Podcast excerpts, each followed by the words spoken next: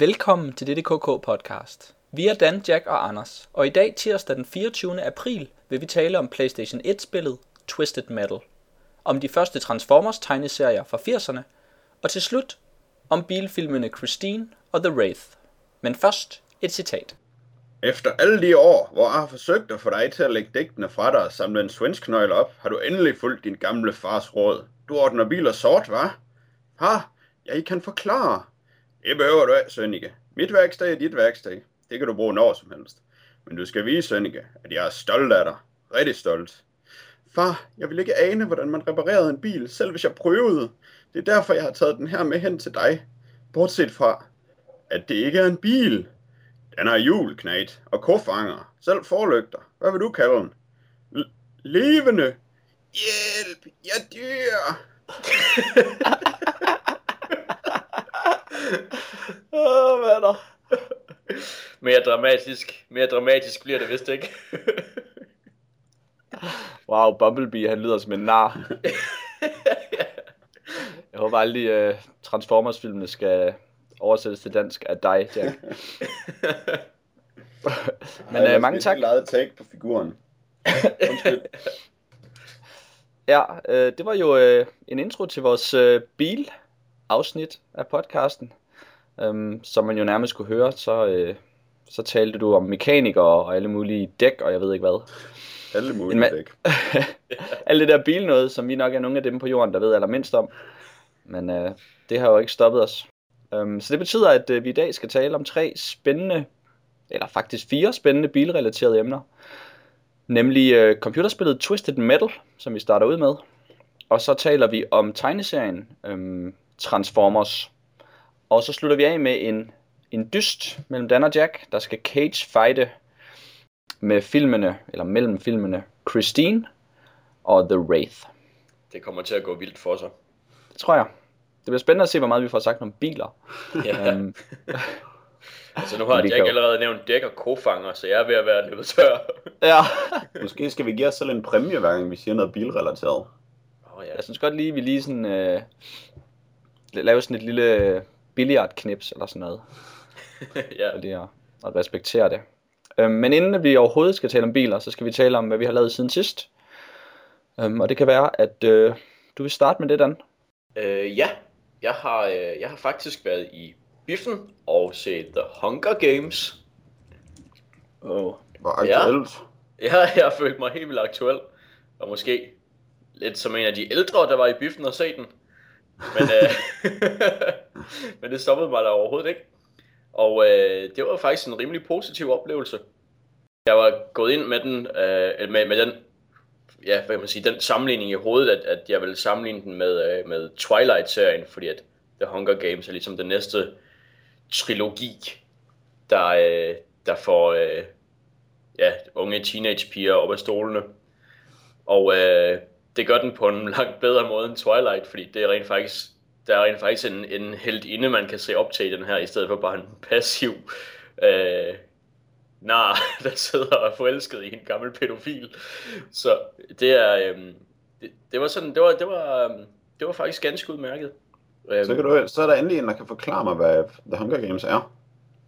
Øh, ja, det er der. Det er, det er mig, tænker jeg, ja. jeg troede, det var ham fra Twilight. ja. Uh, The Hunger Games er um, en konkurrence, hvor um, to unge mennesker mellem 12 og 18 fra de 12 distrikter, tror jeg, bliver hentet til et, uh, et wilderness område, og så skal de konkurrere på liv og død om, hvem der er den sidste, der overlever.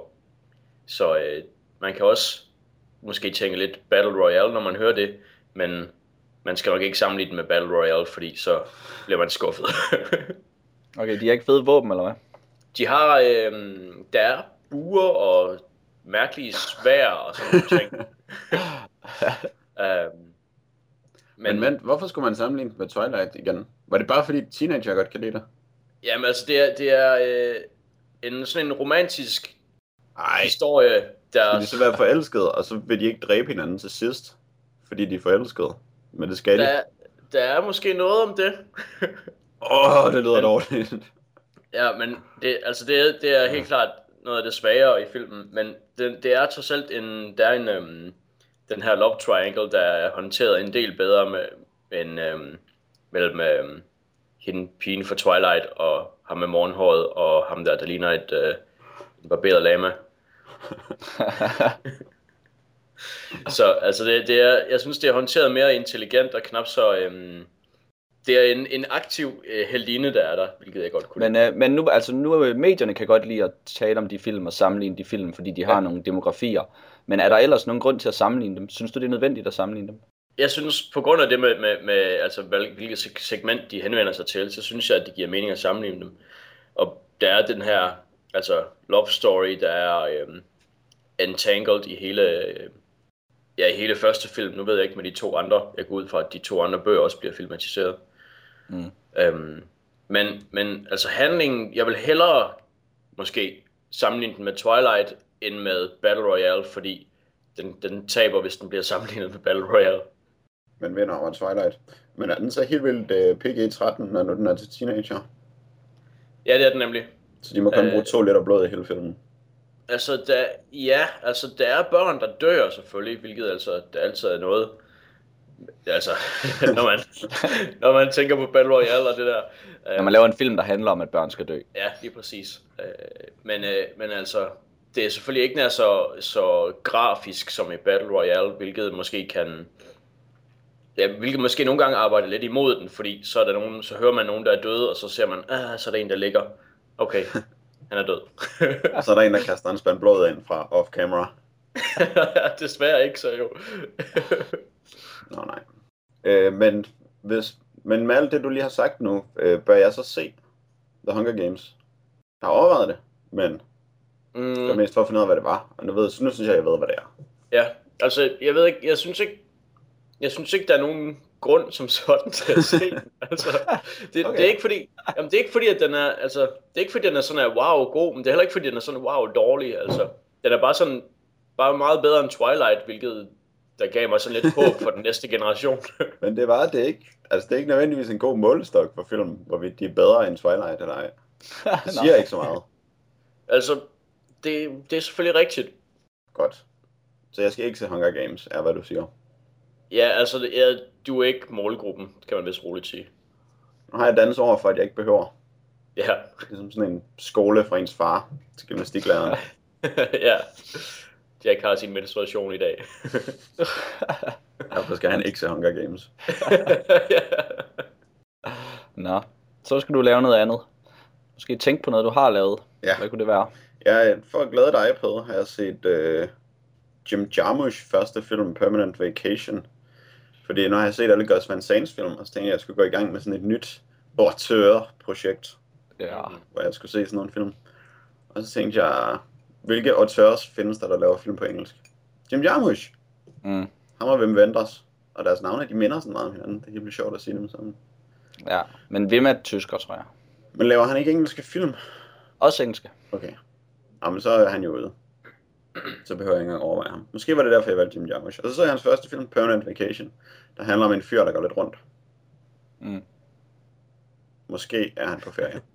For altid. ja, for altid. Jeg synes, den var sådan lidt kedelig. Ja, den, øh, den bærer præg af at være sådan en øh, filmskole-afslutningsfilm. Ja, det gør den nok. Um, som noget, der måske aldrig rigtig skulle have været udgivet. Det gør det, det er det, der er problemet. Fordi alt, hvad den gør en lille smule godt, det gør den bare meget bedre i alt andet Tim Jarmusch. Og så har den, så vidt jeg husker, den ikke rigtig humor. Nej. Øh, og det er jo lidt, fordi det er ellers noget, han virkelig dyrker rigtig meget. Okay. Det er jo nærmest ham, der er deadpan-mesteren. Øh, og ham, der, det ved jeg ikke, viser vejen for deadpan op igennem 80'erne og 90'erne. Det lyder meget lovende så. Jeg var ellers rimelig uh, lunken over for mit projekt, efter at have set Permanent Vacation. Ja. Fordi det var fedt med sådan nogle film, hvor der ikke sker noget, og hvor man bare skal stene, men de kan bare også blive for stenede, synes jeg. De kan også blive indholdsløse, og det er lidt noget andet. Ja, den går over den der grænse, hvor den nærmest bliver sådan artsy. Sådan, ja. prøv lige at se det, det her rum og det her lys, og så dyrk det. Og det, det er jo ikke fedt. Jeg det er med at læse højt fra en bog, der ikke har noget med noget at gøre. ja. det lyder meget graduation film skoleagtigt. Ja, nemlig. Jeg vil mene, altså det er en sjov nok film at se, hvis man er interesseret i Jarmus, men hvis man vil se nogle af hans film, så skal man helt klart se alle de andre først. Og så, hvis man synes, det var spændende og gerne lige vil vide lidt mere om, Jarmus, så kan man slutte af med den. Var det ikke også det, du sagde, da jeg så godt Van Sand? Egentlig. At jeg skulle gjorde det af- forkert. Jo, det tror jeg. Men jeg kan ikke helt huske, hvad du gjorde forkert. Men det var garanteret helt forkert. ja. Man ser da film kronologisk. Det er da den eneste måde at gøre det på. Måske. Jeg har også set film. Jeg øh, har jo øh, fortsat min øh, se bedste, eller se dem, der har vundet prisen som bedste film til The Oscars. Øhm, hvad skal vi kalde det? Udfordring. Øh, men jeg har ikke fået set så mange, fordi jeg lige har flyttet, og det har taget tid og så videre. Øhm, men jeg har set The Great Sequel, som var sådan en storslået Broadway-film, som handler om Broadway-producers optur og nedgang. Øhm, og det er sådan en film, der ofte bliver nævnt i sammenhæng med Citizen Kane, som en af, en af sådan de indflydelsesrige film i forbindelse med, med Citizen Kane, fordi den også har det der det der storhedsting, og så en mand, der dør til sidst, og sådan noget, så- sådan ynkelig og, og fattig og sådan noget. Spoiler. Ja. Ja, lidt. Det ved jeg ikke. Du har sikkert glemt det, hvis du nogensinde ser den. Ja, det tror jeg også. Har det noget med The Sequel Follies at gøre? Lige præcis. Okay. Det handler om ham, øhm, og hvordan at han fra at stå øh, ved sådan et, øh, sådan et marked med sådan en stærk mand, som han viser frem i et lille bitte telt, og så er langsomt sejt.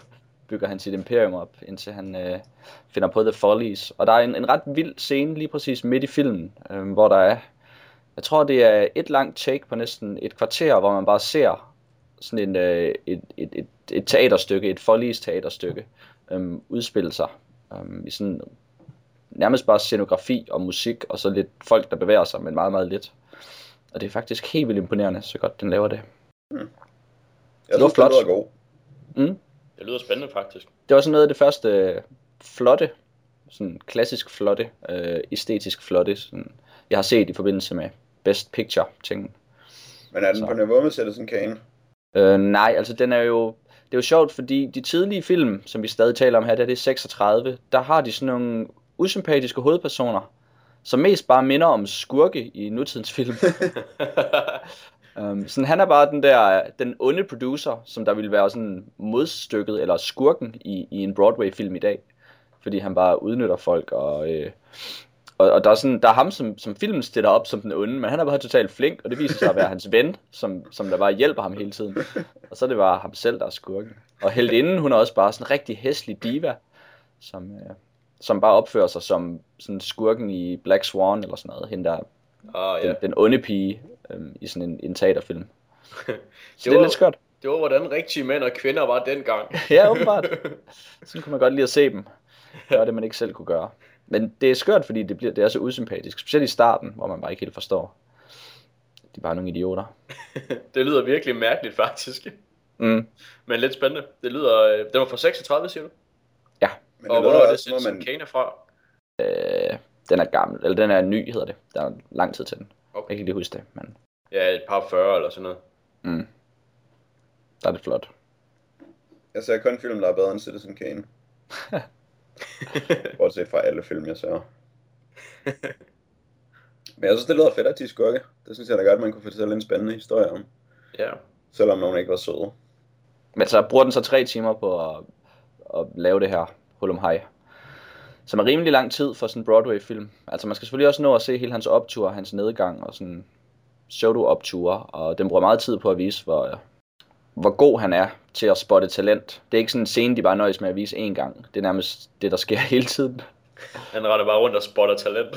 Ja, og så har de, øh, så er det jo en, øh, en dokumentarisk film i den forstand, at, at den handler om, øh, om ham Siegfeld, øhm, og det han gjorde. Men så har de lige valgt at lige gøre, at pifte det op på sådan en måde, hvor det bare er, altså, det er bare forkert, det der sker. Det er sådan lidt fjollet.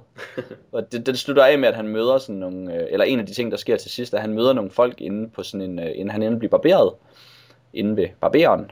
Og så øh, er der nogle, nogle journalister og nogle folk, der taler om ham bag hans ryg, øh, og så bliver han sur på dem, og så finder de så ud af, åh oh, nej, vi har lige øh, gjort grin med, med Siegfeld over for ham. Og så øh, siger Siegfeld til dem, at, at for at vise dem, hvor sej han er, så vil han nu have fire succeser på samme tid på Broadway. og så slutter den lige med, at han har fire succeser, og det er så øh, nogle, film, nogle, nogle shows, som han i virkeligheden bare havde på et totalt forskelligt tidspunkt. Det er sådan op igennem 20'erne, men, men i filmen der har han den lige på samme tid, og så er han lige ekstra sej.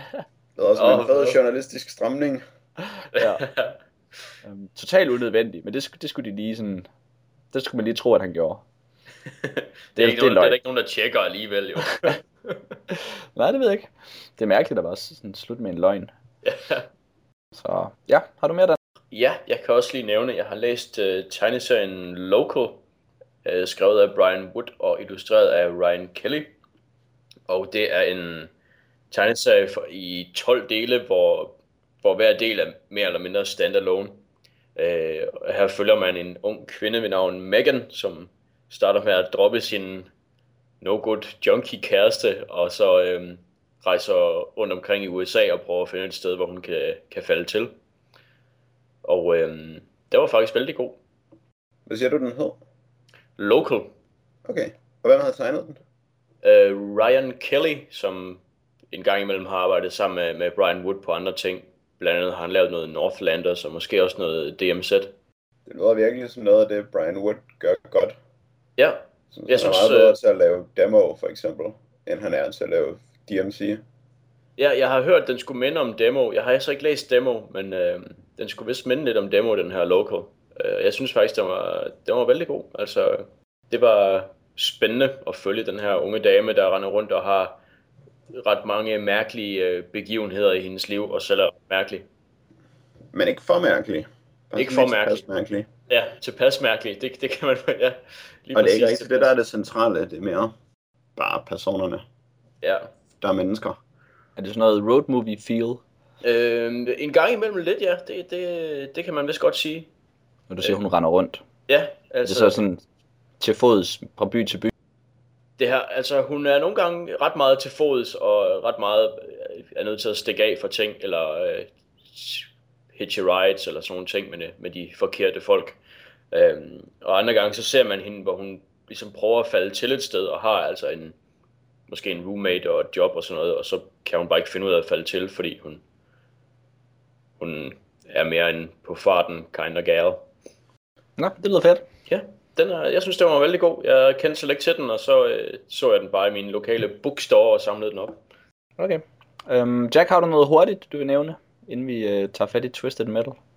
Øh, ja, jeg synes, at Dead Islands dårlige anmeldelser er helt ufortjente. Var det hurtigt nok? Og rimelig hurtigt, men det må du godt øh, underbygge. Okay. Nå, men, For eksempel start med at forklare, hvad det er. Ja, Dead Island er jo et computerspil, der handler om at overleve zombier. Øh, måske det, som man kunne kalde et open world spil, for nu at bruge sådan et dejligt mundret ord, hvor man løber rundt på en ø, som pludselig er tæppebumpet med zombier. Og så skal man øh, overleve, og prøve at hjælpe de andre overlevende med at overleve, og finde skrald, og slås med zombier med sine macheter. Og det er rigtig sjovt, synes jeg.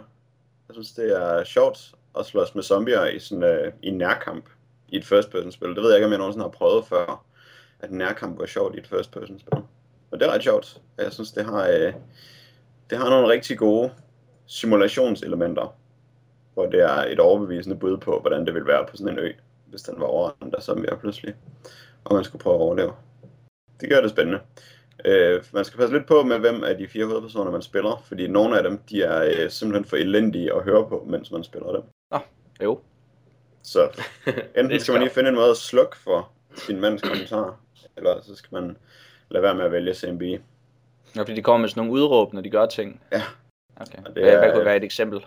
Han går, han går ret hardcore minstrel show, CMB. Øh, for eksempel så råber han, Damn, look like a damn postcard, på et tidspunkt. Og kigger på øen. Og, ja, det er okay. Det lyder mere irriterende end sjovt. virkelig ubehageligt. Så det er, det, er- det er lidt irriterende. Men det opdagede jeg heldigvis ikke første gang, jeg spillede det, fordi der spillede jeg en anden, som ikke taler særlig meget. Så hvem skulle han spille, hvis man vil slippe for... Øh, jeg tror, hun hedder Sian Kineseren, som er med i en uh, crack task force of kvindelige kinesiske politibetjente. Jeg har fundet på nogle latterlige hovedpersoner i forhold til, hvor, uh, hvor nede på jorden resten er der. Men det er sjovt, at det, som du er inde på, at spillet fik ekstremt dårlig øh, omtale. Ja. Hvad tror du, grunden var til det? Jeg ved det ikke, altså jeg, jeg gik først ind og læste nogle anmeldelser af det, fordi jeg gerne ville finde ud af det. Og anmeldelserne var faktisk ikke så dårlige, som jeg troede. De var bare sådan Okay. lidt øh, lunkne. Men Altså, de lå sådan mellem 60 og 80 på Metacritic. Og det var ikke specielt dårligt. Nej. Så jeg kan ikke helt an- finde ud af, hvad det var. Altså, Jo, personerne kan være ekstremt irriterende nogle gange. Øh, Jeg har også hørt nogen, der synes, at AI'en var dårlig, hvilket jeg overhovedet ikke forstår. Fordi den er i hvert fald ikke dårligere end nogen andre sprog. Nej. Og øh, jeg synes, zombie AI'en er fed, fordi de bliver ved med at overraske mig, hvis jeg bliver sløset. Så laver de lige pludselig sådan nogle snydetricks på mig, så jeg holder op med at være sløset. Det synes jeg er fedt. Og øh, når man skal Fedt. følges med nogen, så er de ikke særlig dumme. Ikke Og- i forhold til, hvor dumme folk man skal følges med er i computerspil. Det er, det er Så dejligt, ikke- fordi ja, det, kan virkelig, det kan virkelig gøre en vred at have sådan nogle companions, der slet ikke kan finde ud af at, at følge med en og løber ind i en væg hele tiden og sådan noget. er fast i sådan en busk og slår på sig selv med deres køller, i stedet for at slå på zombien, der er ved at dræbe dem. Ja, det, er Det gør de nemlig ikke. Det er dejligt. Det lyder rigtig godt. Det er meget fedt. Jeg har aldrig haft problemer med AI øh, følgesvende. Så øh, det ved jeg heller ikke helt, hvorfor folk bruger sig over. Jeg ved faktisk ikke, hvorfor folk synes, det er dårligt. Måske, måske udkom det uheldigt på samme tid med nogle andre ting, og så blev det sådan overset, og så var det bare ikke lige så godt som noget andet. Ja, det kan godt være. Men jeg ved ikke lige, hvad det var, fordi det er et stykke tid siden. Jeg kan heller ikke huske det. Men øh, hvis man godt kan lide zombiespil, så, så kan jeg ikke se, hvorfor man ikke skulle kunne lide Dead Island. Mm. Det er rigtig godt endda. Jeg har spillet det meget. Jeg synes det er sjovt. Nå, men øh, jeg synes, vi skal tage fat i dagens første emne. Og er det ikke dig, Dan, Jo, der vil dreje det metal for os? det er det nemlig. Twisted Metal, første spil i, hvad der senere blev en serie, øh, er det vi skal tale om i dag, og det er fra 1995, oprindeligt udgivet til PlayStation, og øh, udviklet af et, kom, et øh, selskab, der hedder Single Track, og udgivet af Sony Studios. Uh, Sony Computer Entertainment hedder de faktisk. Ja. Um, Twisted Metal, det er et spil, der, um, hvor man vælger en ud af 12 biler, tror jeg det er. Uh, en, man kan vælge en taxa, en ambulance. du er god til biler, Dan. jeg knipser lige lidt for mig selv. Ah, sådan. og der er vist også en politibil. um, og så, øh, når man har valgt den, så bliver man ret øh, uden det store hurlum hej, uden især nogle tutorials smidt ind i første bane, der hedder Arena. Og så, skal man, så gælder det altså om at skyde med sine maskinkanoner og fyre sine missiler af og dræbe sin modstander, som er en anden bil. Og alt imens man racer rundt med en masse tilskuere. Og, en øhm, modstander, som er en lille bunke pixels, hulter til bulter langt væk. Ja, det, det, må man, det må man jo sige. Altså i og med, at, at spillet er til PlayStation 1, så er opløsningen ikke helt vild. Og alt er mest bare brunt med brunt på. Ja, ja, det kan godt, det kan godt give nogle problemer og nogle frustrationer en gang imellem. Jamen, hvad, jeg synes, øh, det er jo sjovt at tale om gameplayet først og fremmest, fordi det ja. tror jeg måske, vi kan, vi kan lukke rimelig hurtigt, og så prøve at se, hvad der er af udenomsting med det her spil. Ja. Hvordan, øh, hvordan oplevede du det spil, Dan? Hvor langt kom du, og hvor god synes du selv, du var til det? Altså, øh, jeg, jeg var forfærdelig dårlig til det. Øh, det var, altså jeg er i forvejen ret dårlig til racing games, og øh, så har jeg så øh, med det her spil emuleret det på min PC. Øh, og jeg har ikke nogen øh, controller, så derfor så har jeg i stedet for en controller, en PlayStation 1 controller, brugt mit keyboard. Og så er det så, at man selv kan bestemme, hvordan ens taster skal være. Udover det, så øhm, i Twisted Metal, så kan man vælge tre forskellige setups, altså hvilke taster, der skal gøre hvad. Så alt imens jeg spillede det, så konstant ændrede jeg på alting, hvilket nok ikke hjalp på, hvor dårlig jeg var til spillet, fordi så lige pludselig det, der var som før var en bremse, det sådan begyndte at fyre missiler i den samme knap bagefter og sådan noget. Og, Og hvis, vi, hvis, vi, øh, hvis vi ignorerer dine egne fuck-ups, ja, hvordan, Øh. hvordan oplevede du så gameplayet? Ja, altså, så, så er der jo altså de, hvad kan man sige, de basale ting, man kan i et racing skydespil. Altså, man kan ja, køre, accelerere og lave håndbremsevendinger, og øhm, man kan fyre nogle missiler af og skifte våben til nogle andre ting.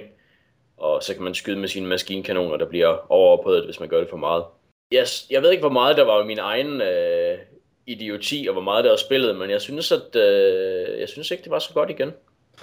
Ej, det er jo svært at køre. Det var svært at køre, ja. Og svært at skyde, og øh, når jeg prøvede at skifte våben, så var det næsten altid sikkert, at mens jeg forsøgte at skifte til noget, der så rent faktisk kunne hjælpe mig i, i hvilken situation der nu end var i, så blev jeg så dræbt, fordi det tager for lang tid at skifte våben. og det er virkelig svært at øh, at have sin modstander på kornet i særlig lang tid ad gangen. Ja, man har ikke et korn. Man har ikke et korn, man har bare fremad, og så er der en modstander, eller en, en ja, et eller andet, en eller anden bunke pixels, som der blev nævnt. Ja. Der Jeg tror faktisk, der er en, øh, der er en del af øh, auto-aim i spillet, dog. Jeg, jeg tror, der er det med, med missilerne i hvert fald, ja. Jeg har det også som om, at når man skyder med den der maskinkanon, øhm, så, øh, så flyver det ud over det hele, men, men, og det ser ikke rigtig ud som, man rammer noget, men det tror jeg, man gør alligevel. Okay, Jamen, det er... Det er Jeg tror, jeg tror ikke, man skal lade sig sådan snyde af den der grafik, der kommer, fordi den tror jeg slet ikke har noget med, hvad der foregår at gøre. Nej, det er måske meget rigtigt. Jeg tror ikke, det er ligesom at den, man skal holde øje med, og så ser man ramt. Nej, Men, øh, det er nok meget rigtigt. Men man kan øhm, se det på deres health bar, når man Mm. skyder på dem. Ja. Ja. Og der synes jeg, der ikke er sket noget, medmindre jeg skød lige på dem. Jeg, jeg synes tit, så, øh, så fik jeg dem ned på halv, før jeg selv døde, faktisk. Men var det med maskinkanonen den? ja, Okay, så altså man starter spillet, og så øh, er man i en arena i bane 1, og så har man valgt sin bil, og så er der en anden bil, der kører rundt, og så skal man så prøve at øh, sådan køre ind i den. Hvis man har en større bil end den, man er op mod, så kan man Ja. bare køre ind i den, og det virker rimelig godt, hvis man er en lastbil, der hedder Dark Side. Um, sådan lidt svært at styre, og det er lidt, man har øh, rimelig dårligt overblik, synes jeg. Og så gælder det sådan om, altså, det gælder ligesom om at, at komme om bag ved din modstander, og så Ja. skyde ham bagfra, fordi det er ligesom det eneste, man kan. Fordi de kører så hurtigt, at, øh, at, at hvis man ikke er lige bag ved nogen, så kan man ikke ramme dem. det er rigtigt. Og det er sådan lidt, det er lidt svært, når man er i bare sådan en rund bane, sådan en, en arena, sådan en Destruction Derby-agtig arena, og så køre rundt og komme om bag ved dem. Øhm, men jeg ved det ikke. Jeg, jeg havde det alligevel sådan forholdsvis let med bane 1, da jeg kom ind i det. Um, og så kommer bane 2, sådan bare en masse lange veje, Ja, og så bliver det totalt svært. ja, så er der tre modstandere i stedet for en enkelt. Ja, ikke lige sådan lidt, lidt en, en lettere kurve, hvor man måske starter med en lidt sværere, eller der kommer en lidt sværere i bane 2, eller måske kun to modstandere. Nej, man går fra sandsynligvis en rimelig let modstander, og så bare til tre mega svære. Ja, der var smadret en. Det, det synes jeg var hårdt. Ja, jeg havde, øhm, da, jeg, da jeg, de få gange jeg nåede til bane 2, da jeg spillede det, der havde jeg det sådan, at hver gang jeg var på flugt fra en af de større biler, så drejede jeg så om et hjørne, og så var der så en anden bil, der lige øhm, ja, kunne ordne mig der. Mm-hmm. Så øh, jeg, Problemet er jeg også lidt, at når man spiller sådan et spil, hvor man skal køre rundt og skyde hinanden med sine biler, så kan man godt lide at køre bag ved nogen og skyde på dem, mens de kører væk fra nogen. Altså køre i hælene på nogen. Men den strategi virker overhovedet ikke i Twisted Metal, fordi de er vildt gode til bare at dreje helt hurtigt, og så dreje ja. helt hurtigt, og så er de bag ved en. Ja. Det kan man slet ikke finde ud af at gøre, fordi det er så svært at styre sin bil. Nej, hvis man prøver at gå med på den der leg der, så bliver det bare det mærkeligste drejen rundt. så drejer man bare rundt det hele tiden. Ja, hvor man bare sådan, altså sådan, sådan en hund, der jager sin egen hale, ikke? ja. Jamen, jeg har regnet ud, hvordan det er, man skal gøre. Især i, øh, hvad hedder den, Warehouse District Warfare, anden bane. Øh, fordi man skal bare sådan køre hen fra enden af en bane, og så lave det skarpe sving rundt, og så skyder man, man kører tilbage. Så er der altid nogen bag ved en på afstand, til at man kan ramme dem. Så kører man ned fra enden af den igen, og så drejer man skarpt og kører op ad den samme vej. Så man skal bare køre frem og tilbage den samme vej, og så dreje skarpt for enderne, og så skyde. Så det lyder fedt. Og, og mega sjovt. Det er mega sjovt, og det er Ja. virkelig åndssvagt. Og hvis man prøver på noget som helst andet, som for eksempel at øh, følge efter nogen, bruge sin turbo til at indhente nogen, så drejer de bare helt hurtigt og drejer helt hurtigt, og så er de bag ved en. Og hvis man bare sådan kører rundt og prøver at udmanøvrere nogen, så er der altid nogen, der kører bag ved en og skyder en med maskinkanonerne. Ja. Og maskinkanonerne er super powergamet. De giver bare så meget skade, så snart de kører bag ved en, og når man skyder med dem, i forhold til ens missiler, som bare er sådan nogle små dip. De er nemmere at ramme med, men de gør bare ikke særlig meget, i forhold til virkelig at skyde nogen med maskinkanoner. Det der man godt nok hurtigt af. Um, og så kan man vælge forskellige biler, som jo også har et rimelig stor indflydelse på spillet. Um, hvor øh, Ja. man kan sige, den første, jeg spillede, det var sådan den åbenlyse. Jeg tror, den hedder øh, Sweet Tooth. ah ja, isbilen. Ja, isbilen, hvor man spiller øh, det, der senere blev sådan spillets trademark, som, var, som er den her øh, en klovn med, med ild i hovedet, men i etteren, som vi har spillet, har han ikke ild i hovedet. Han er, han er bare en klovn. Jeg er bare en clown. Nul ild. Ja. Med nul ild, så det ved jeg ikke. Ja, det var lidt ærgerligt. Øh, og så kører man rundt i sådan en... Er, det en isbil eller en ambulance? Jeg tror, det er en isbil, faktisk. Ja, det er rigtigt, fordi nummerpladen er ISKREEM. Ja. Det er rimelig godt. Nå. Øh, og så vælger man den, øh, men, og, så, øh, og så får man så et, nogle, nogle modstandere, øh, hvor jeg tror faktisk, man møder den store lastbil i bane 1. Kan det ikke passe? Er det ikke tilfældigt, hvad man får Jeg i tror, jo, det tror jeg, det er tilfældigt. Nå. Okay. Så meget for min strategi om at vælge biler efter mine modstandere. ja. Ja, for jeg har både mødt lastbilen og også taxaen i bane 1 i hvert fald. Okay, for lastbilen er helt klart noget af det sværeste. Ja, Den kører bare ind er, i dig, så er du færdig. Den er fuldstændig ligeglad med alting. Ja. Fedt. Vil I høre, hvad dens nummerplade er? Ja. S T N S P W N. Er det for tidligt lørdag morgen? ja, ja, Det er det er det. Jeg tror, de prøver at skrive Satan Spawn okay. uden vokaler. Ah, Så så ond er den. så under den. Men den, den er også virkelig, altså, det, det er noget af det, jeg havde det mindst lidt sjovt med, at hvis man vælger en kæmpe stor bil, så kan den holde til vildt meget skade, og så hvis man møder en lille bitte bil, så kan man virkelig massakrere den på den måde. Og Men man altså- altså... vinder ikke særlig meget med at vinde en lille bitte bil. At tage en lille bitte bil, Nej. fordi man har altid Nej. en turbo, så alle kan alligevel indhente en. Og man er Ja. bare lille og ynkelig. Okay, så, øh, så det her spil er dårligt. Ja, Der, er jo sådan gameplaymæssigt, så er der en masse ting, der er i vejen med det. Er der noget, som I synes er godt? Er der, kan, kan I se, hvad det er, man har tænkt, det her det skal vi arbejde videre på, og så lave 7-8 Twisted Metal, metal spil bagefter? Ja, det kan jeg godt. Det var sjovt at køre rundt i biler, som smadrer hinanden. Mm. Det er der er jo lavet utallige spil over. Utallige spil skåret over den liste, og det er jo sjovt at køre rundt og springe ting i luften. Så det, det, det altså den idé fejler jo ikke noget. Så det kan jeg godt se, at man skal lave masser af spil over. Og så, ja, og så havde de sådan nogle sjove biler. Sjove mennesker i sjove biler. Og sådan nogle små gode øh, baggrundshistorier, altså de der mænd, der sidder i bilerne og alt muligt. Ja, det hele er, som titlen også antyder, Twisted Metal. Den har sådan noget øh, ild og pigge og Mm. måske også metal, musik. Jeg er ikke helt sikker. Jeg er heller ikke helt sikker. Jeg synes, der kommer noget, hvis man bare lader, når spillet starter, og man ikke lige gider trykke start og bare lader det stå. så kommer der sådan noget musik. ja, det er måske rigtigt nok. Men i spillet er det der ikke. Nej. Det er ikke rigtig... Men jeg tror måske, det er fordi, at øh, det er emuleret. Jeg tror måske, det kan snyde lidt, fordi Playstation havde sådan noget mærkeligt CD-musik, hvor CD'erne også var en CD, som skulle spilles ved siden af. Okay. Og øh, Ah. det kunne emulatoren måske ikke helt klare. Nej. Jeg har i hvert fald læst, at der var nogen, der syntes, der var fedt metal i spillet. Og det er da ærgerligt, fordi det, det manglede jeg virkelig. Ja, det manglede jeg også. Nu hvor Ja. jeg lige sidder og tænker over det. Egentlig ja. Til dem, der, kan, der vil gerne vil spille Twisted Metal, lad være med at emulere det. Bare spil det på en Playstation 1. Eller Ja. ja. emulere det er utrolig godt, Ja, hvis I kan. Ja. Så I får metallen med. Det er sådan et sjovt univers, som måske ikke er særlig, ikke er særlig distinkt. Det er lidt svært at adskille det fra Carmageddons univers, for eksempel. Men mm. jeg har et sjovt univers, så det er sjovt at smadre ting. Så det er der ting, man kan arbejde videre med. Så skal mm. Man bare have lavet et sjovt spil. Det er det nemmeste af det. I, I har ikke prøvet nogle af de senere Twisted Metal, så I ved ikke, om der er noget, der blev godt. Og jeg har hørt, at den nye, som hedder Twisted Metal, er god. At det er sådan et Ja, sjovt ja. køre rundt og smadre spil. Den fra i år er ikke også? Jo. Ja. Nå, så hvorfor er det, at vi vælger at spille sådan et spil her? Kan I forklare mig det? Det er fordi, den, den fra i år var god, og så skulle vi have et spil om biler.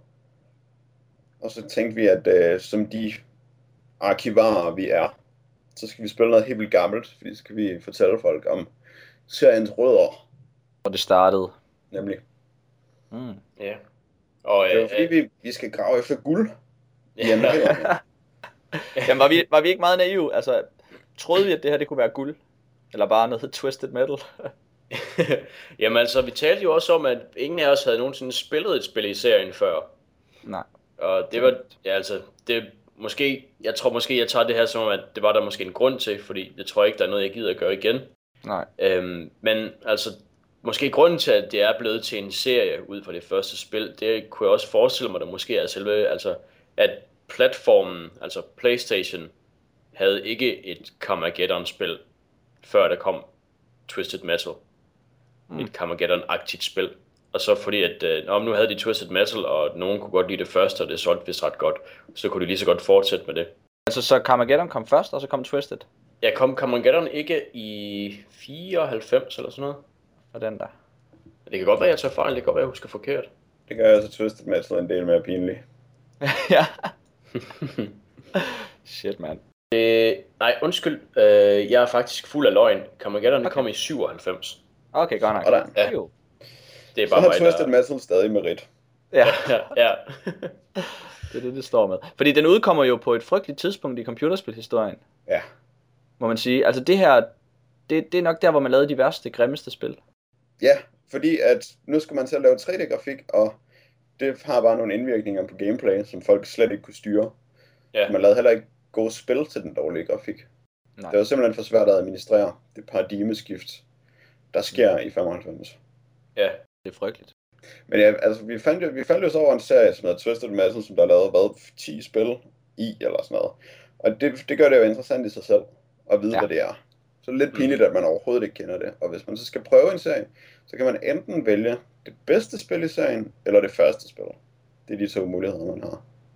Det er jeg enig i. Og vi Der valgte det valgte vi første så spil. forkert. Ja, det går, ja. Ja. Men øh, der er der sådan en fed baggrundshistorie om Calypso. Med håret. Calypso. Nå, det er en af bilerne. Nej, det er ham, der arrangerer Twisted Metal-konkurrencen. Fedt. Ham kender du ikke til?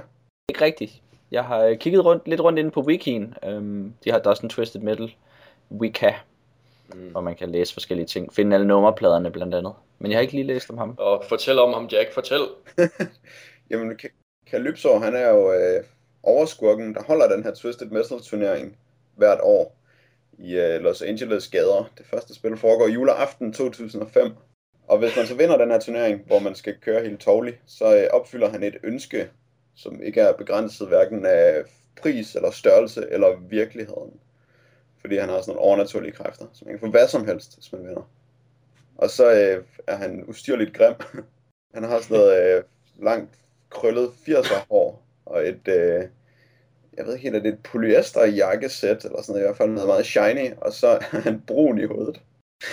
helt vildt godt. Hvis man lige sådan venter der, øh, før spillet går i gang, hvis man lige vælger 10 sekunder eller sådan noget, den er vildt hurtigt til det, så får man øh, baggrundshistorien og et billede af Calypso.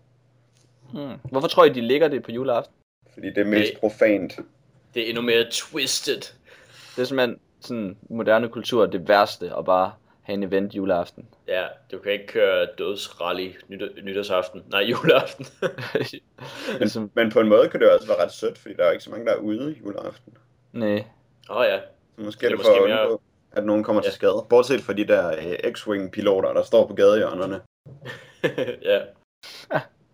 som er de eneste, man kan køre ned i spillet, som jo er den helt store svaghed. Det er, at der ikke er nogen uskyldige fodgængere at pløje ned. Der er ikke særlig meget. Nej. Nej, det er der ikke. Specielt ikke bane 3, hvor det bare sådan, det er bare en, en masse veje, der er helt brune. Og så kører man bare rundt i, i, på vejene. ja, Der, Så- der er ingenting. det er den der med motorvejene, Ja. hvor man, sådan, hvor man kører langt. Så kører man mest sådan rundt i ring, og så nogle gange så kører man sådan helt vildt langt uden at møde nogen. Jeg sidder lige og kigger på coveret, og der har øh, øh, klovnen altså øh, flammer i, i stedet for hår. Men det mener jeg ikke, han har i spillet, så jeg vil stadig stå fast ved det, jeg sagde. Til gengæld Ja. ja. kan hans bil skyde med molotov cocktails. Som er virkelig, virkelig dårlige. De er Ja. umulige at ramme med. Det kan man sgu ikke. Det kan han ikke. Nej. Nå, jeg tror, øh, jeg tror det var nok øh, fordrejet twisted metal. Nu synes jeg, vi skal begynde at anskue en race, der har sådan lidt mere øh, holistisk opfattelse af teknologi, Jack. Tænker du på Transformers? Og nu lyder du Transformers-agtig. Det var lidt sejt. Perfekt. Og nu, nu lyder du normal igen. Øhm, jeg, jeg kan ikke lige helt overskue at skulle udrede hele Transformers historie, men altså, det er jo sådan noget japansk legetøj med robotter, der kan laves om til forskellige ting. Selvom der også var ret meget andet i Transformers til at begynde med, faktisk. Men i hvert fald, så blev det et kæmpe hit, fordi det var legetøj, og så skulle det merchandises til forskellige ting. Blandt andet en tegneserie, som er det, vi skal tale om her, som blev udgivet af Marvel Comics fra 1984 til 91. Det skal siges, at det er den amerikanske serie, vi taler om, som er på 80 numre, og ikke den øh, britiske Transformers, som blev udgivet af Marvel UK, som er på mange, mange, mange flere numre. Øhm, den, den blev opfundet som en miniserie på fire numre, men det gik overhovedet ikke, fordi det var så god en idé at lave tegneserier om Transformers, at det endte med at blive på 80 numre. Og på nummer 80, så står der nummer 80 in a 4-issue limited series på coveret. Det synes jeg er sejt. Sej. Men øh, den blev skrevet af hvad hedder han, Bill Mantlo, det første nummer, og så blev det næste skrevet af Jim Salicrup, men det var i virkeligheden redaktøren Bob Budiansky, som lavede det hele. Og efter de der første fire numre, der fik han også lov til at skrive, at han var forfatter. Altså på, det, på alle, alle afsnittene. Ja. Også første. Okay. Øh, han droppede ud ved nummer 50, mener jeg, hvor han blev for træt af Transformers. Men ellers så var det øh, i virkeligheden ham, der fandt på det hele. Og så var der nogle andre, der skulle have deres navne på det. Og øh, det første, de to første numre i hvert fald, har øh, covers af Bill Sienkiewicz. Det er måske øh, det absolutte toppunkt for Transformers-serien. Den handler om, øh, altså man får hele historien om Transformers, om hvordan øh, de kommer fra en planet, der hedder Cybertron, hvor livet er opstået som maskiner. Maskiner er liv. Jeg ved ikke helt, hvordan man skal forklare det. Men maskinerne er i hvert fald levende. Og de bor på en planet, som er lavet af maskiner. Ligesom hvor i stedet for molekyler er der tandhjul. Ja, lige Så det er præcis. sådan, de forklarer det. Så kan man tænke over det. Øh, men de her robotter, de bliver altså uvenner, fordi der er nogle onde robotter, der hedder Decepticons, hvilket måske ville have været et hint om, at de ikke var særlig flinke, som beslutter sig for at overtage verden, anført af Megatron, som er den ondeste, og han har en fusionskanon, tror jeg der. Øh, og så holder de sådan lidt borgerkrig i et ubestemt antal år, men vi skal fornemme, at det er mange, fordi de har et langt attention span, de her robotter. Og så øh, dukker Optimus Prime op, som er chef for de søde robotter, og han er en vild barsk robot, så han kan tage kampen op. Og så lige pludselig så er de ved at flyve ind i nogle øh, meteorer, og så skal Optimus Prime flyve ud for at ordne meteorerne. Øh, pretty Ja, altså much. hele, hele deres planet er ved at flyve ind i nogle meteorer. Ja, nemlig. Og øh, så ordner de det World War Hulk-style, hvor de stiller sig oven på deres rumskib, og så står de bare og tæsker meteorer, mens de flyver igennem det. Og da det så er klaret, så angriber Decepticons, mens de er ude i det her lille rumskib, som hedder The Ark. Øh, og så bliver de slået helt døllet, og så vil Optimus Prime flyve rumskibet ind i den nærmeste planet for at smadre det, fordi så dør alle Decepticons. Og det vil være fedt. Men det er så jorden, som de lander på. Og så falder de bare i søvn i 4 millioner år. Og så vågner de, øh, og så launcher skibet et device. It is a sensor drone. Mm. Og så finder de ud af, at her på jorden, der øh, er livet biler og biler og flyvemaskiner og ghetto blaster. Og så programmerer den alle transformerne til at kunne lave sig om til biler og ghetto blaster og flere biler. Og så øh, vågner de og skal kassettebånd. og kassettebånd.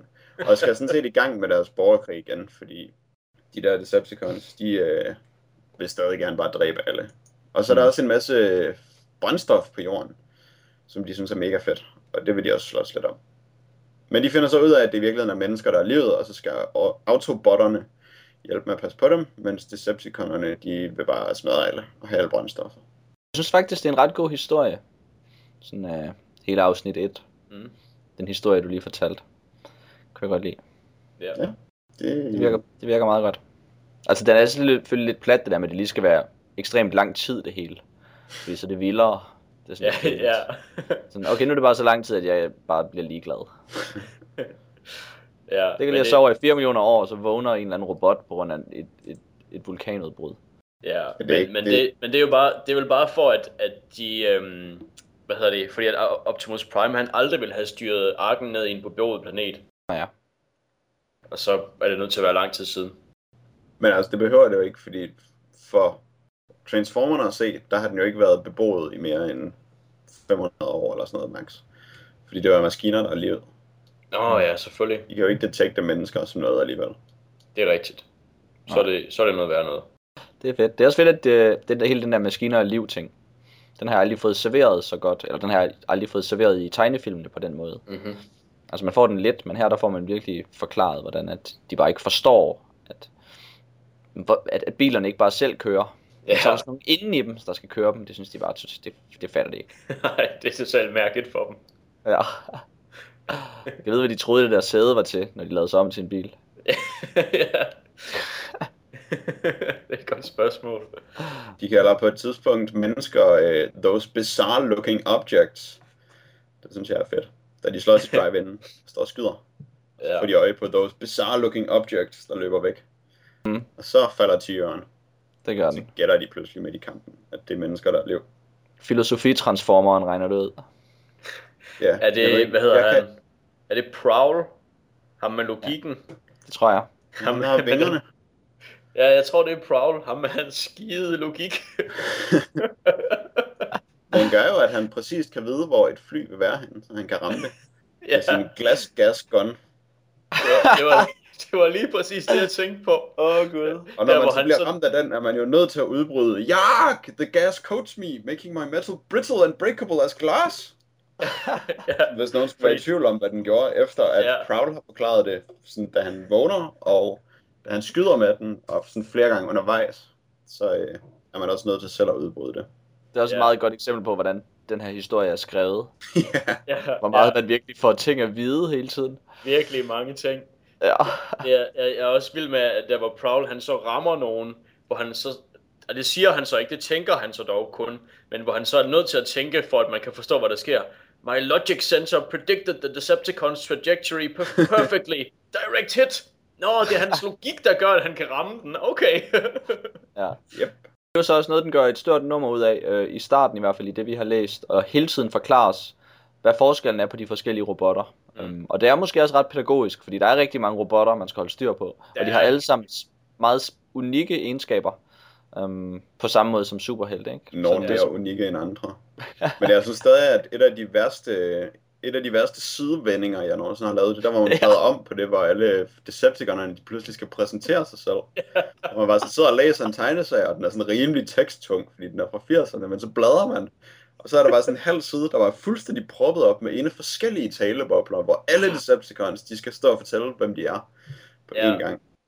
Er i sådan en uh, sådan lidt vag, sådan, uh, sådan pseudo-beskrivende, udleverende ja. måde, hvor de ligesom lige skal forklare, hvor unikke de er.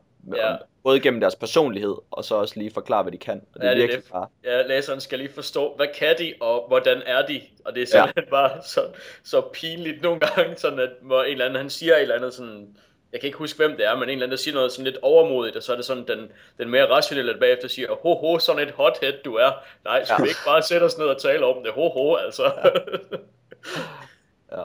Men det er, ja, og så er der sådan halvdelen af dem, der taler sådan meget robotagtigt og stift, og øh, halvdelen af dem taler sådan noget sejt 80'er lingo, hvor de er helt vildt Ja. hippe. ja, For eksempel Bumblebee. han er rimelig hip. Og Jazz, er det den hedder? ja, Jazz, han er også rimelig 80'er. Ja. Cool. ja, Det er fandme også bare et 80'er navn. Now you're talking my lingo. ja. Åh, ja. Ja, de er rimelig pinlige, alle de der robotter. Øh, Men mest Bumblebee. Mest Bumblebee. Det Ej, jeg har det også. Der hvor, Ja. øh, ja, hvor han bliver ramt, da Decepticonerne angriber første gang, de er sammen med mennesker, og Bumblebee bliver ramt, øh, og så skal, hvad er det, Buster Witwicky, Unge Øh, Buster. den unge mand, som jeg også havde med i mit citat, han, øh, han bliver nødt til at blive tilbage, og han er nødt til at finde på sådan en søforklaring, fordi han kan jo ikke sige til sine venner, at han synes, han kunne høre bilen sige noget, hvad man får at vide i en lang tankeboble, at det er derfor, han bliver tilbage, og ikke den egentlige grund. Og så kan han høre, at øh, det lyder som, der kommer sær lyde fra Bumblebee. Det er som om den her folkevognsboble, den græder. Og det er bare så sad, at Bumblebee ligger og græder, fordi den er blevet skudt i olietank.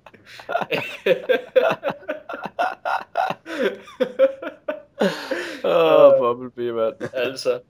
Ja. Men i Nå, øvrigt det- fedt, at de laver sig så meget om til biler, at en mekaniker bare kan reparere dem. Mm. Ja, ja. Men han, han viser sig måske også at være en rimelig sej mekaniker. Ja, okay, Han er ret dygtig. mekaniker. Ja. Fordi, fordi han også lige pludselig bliver involveret i at, at kunne oversætte øh, sådan, øh, energiressourcer fra, fra jordteknologi til transformers-teknologi på en måde, som transformerne ikke selv kan regne det ud. ja. Fordi det er for simpelt. Det er jo for Ja. ja. simpelt. De forstår det ikke.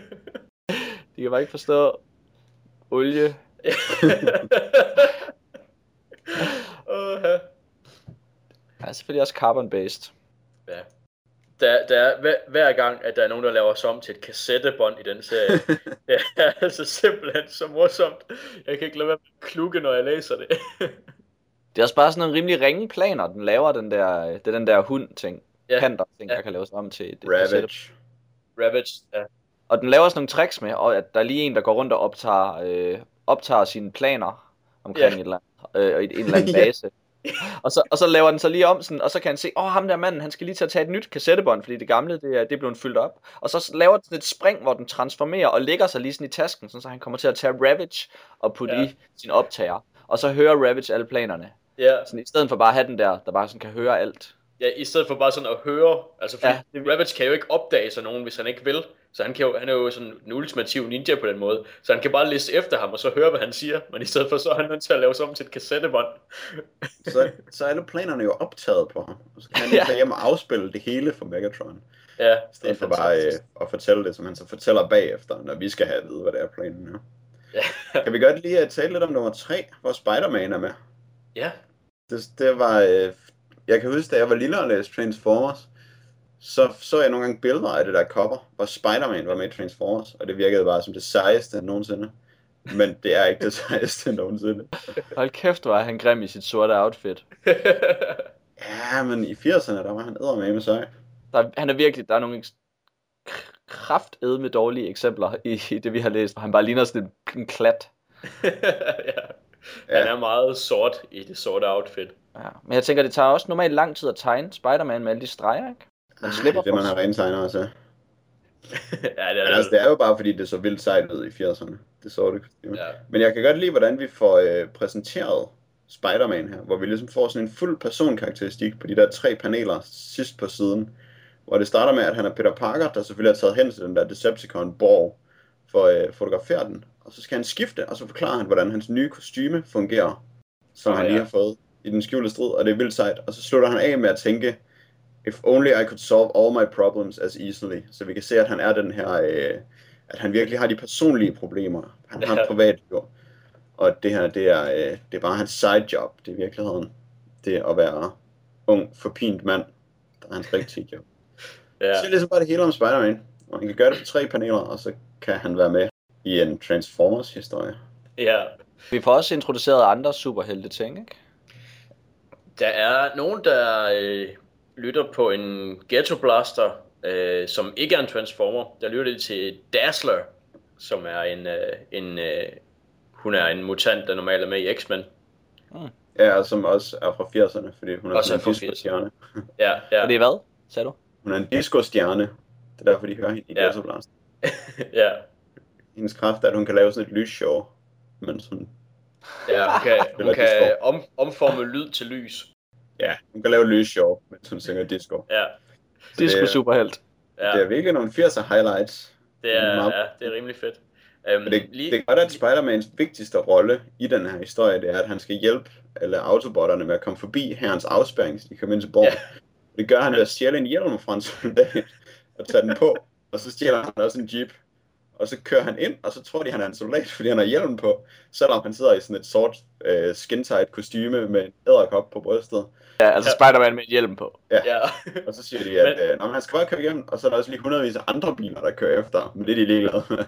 ja, det er så fedt. Han siger bare til ham, der sergeant, at han har nogle ordre. Om okay, så bare kør. Og så kører de der andre Transformers bare. Sådan 10 andre biler, der intet har at gøre med militæret, de kører bare efter ham. Ah, det er godt. Og så spørger en af soldaterne, der det, why all those other cars following the jeep? Hvor til sergeanten svarer, who cares, we're bugging out. Og så tænker man, at "Men kunne de så ikke bare være kørt igennem? Havde de brug for en plan for det, når de alligevel Ja. er ligeglade? Ja, Det er meget vigtigt, at have Spider-Man med det her. Han kender kulturen. han kender kulturen. Og øh, det er også, hvad hedder det, det er så fedt, hvor han taler med Optimus Prime på et tidspunkt, hvor øh, Optimus Prime, han er, jo, han er jo en utrolig diplomatisk good fellow, øh, og nogle gange så tænker jeg på, at måske, måske burde man læse noget sarkasme med i det, som Optimus Prime han siger, fordi når han møder Spider-Man, og så Spider-Man han så begynder at ævle om alt muligt, så siger Optimus Prime så til ham, I'm sure your tales of tales of your exploits would be interesting, Spider-Man. But for now, can you inform your military to step aside and allow us to deal with the Decepticons? og det var sådan, klap i, din lille mide! Nej, det tror jeg ikke. Optimus Prime, han er jo den mest gode af dem alle sammen. ja, jamen, det er jo det. Måske det var mig, der... Utrolig flink og utrolig god til at slås. ja. Så. Det er han virkelig god til. Solidt Mm. bygget.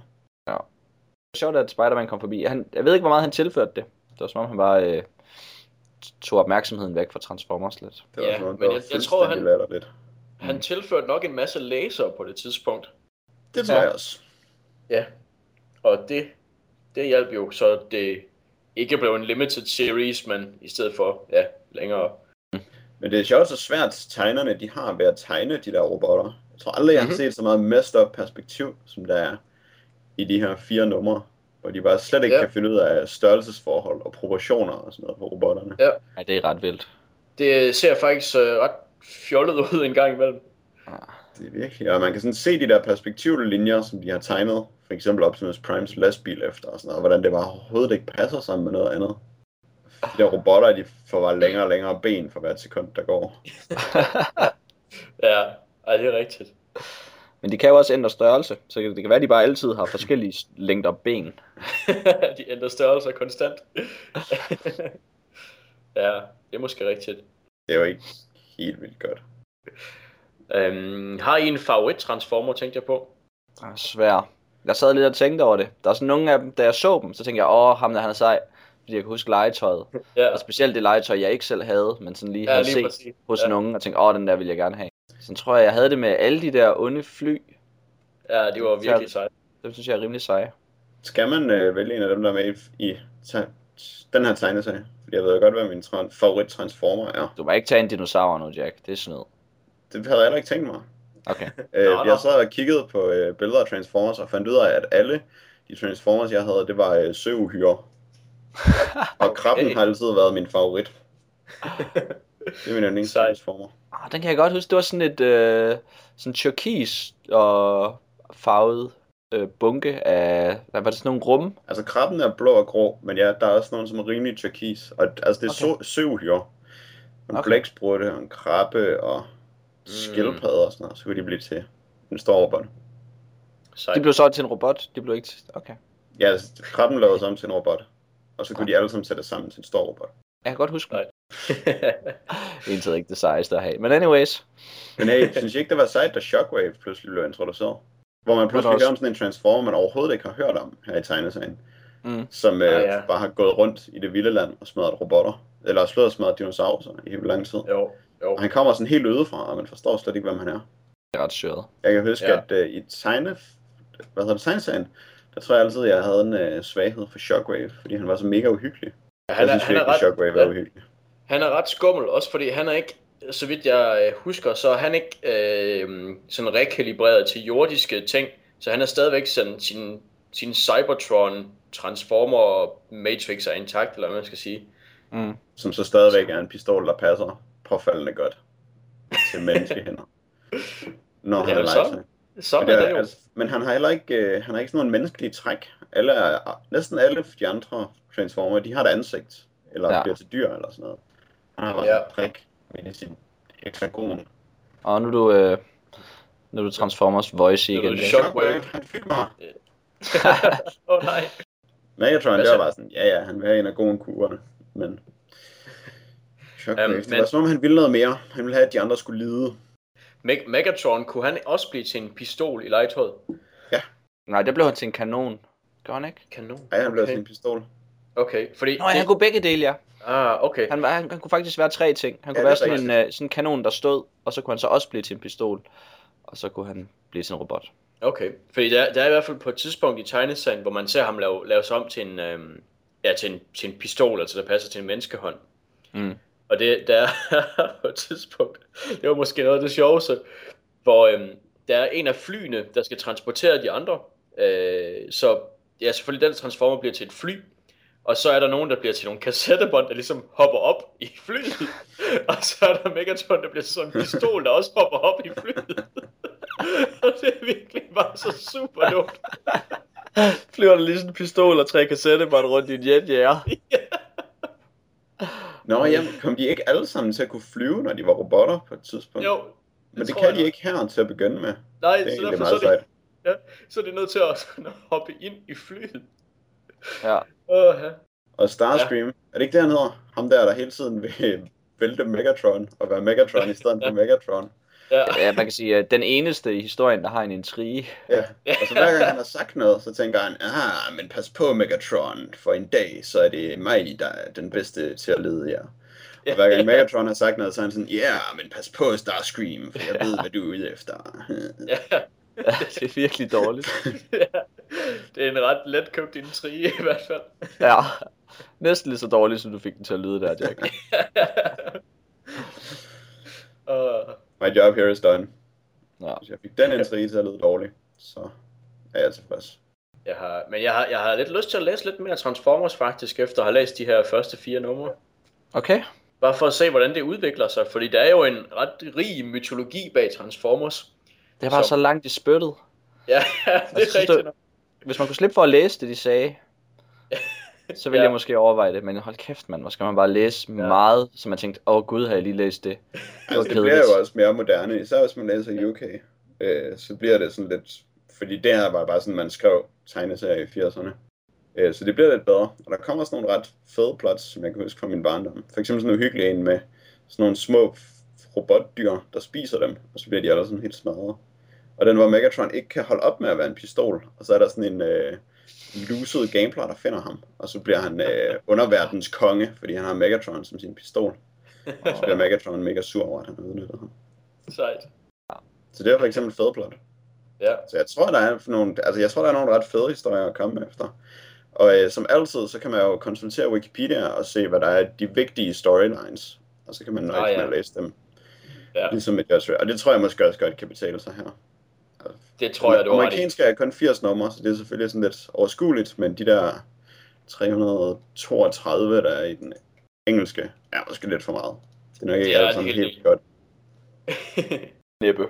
Men jeg tror heller ikke, jeg skal læse mere Transformers. Det skulle da lige være for at se, om øh, det lykkes Starscream at overtage Decepticons. Hint, det gør det. Det kan jeg faktisk huske, fra da jeg var lille og læste Transformers. Det var øh, et lille kig på Transformers, som der jo tydeligvis er med, fordi at de kan laves om til biler og hedder, og hedder øh, Autobotter og passer perfekt ind i vores tema. Ja. Perfekt. Perfekt. Der er ikke noget der. Skal vi så ikke øh, springe til øh, vores sidste segment her? Noget, jeg har glædet mig rigtig meget til. Vi skal tale om øh, to fede film. hvor den ene er John Carpenters filmatisering af Stephen Kings roman Christine fra 1983. Som øh, generelt er sådan en masse semi, semi-kendte, semi-ukendte skuespillere. Um, som man sådan lidt genkender, men øh, ikke noget, øh, ikke rigtig noget, der springer frem, når man ser den. Og den, øh, den er selvfølgelig repræsenteret af Jack, som der vil gøre alt, hvad han kan for at forsvare Christines ære, når det kommer til at være bedre end den anden film. um, repræsenteret af Dan, der hedder The Wraith, som er instrueret af Mike Marvin. Marville. Marvin. Så, Nå, Marvin, var Ja. godt. Så var det min typo. Um, som ikke er kendt for særlig meget, uh, andet end uh, for inden at have lavet filmen Hamburger, The Motion Picture.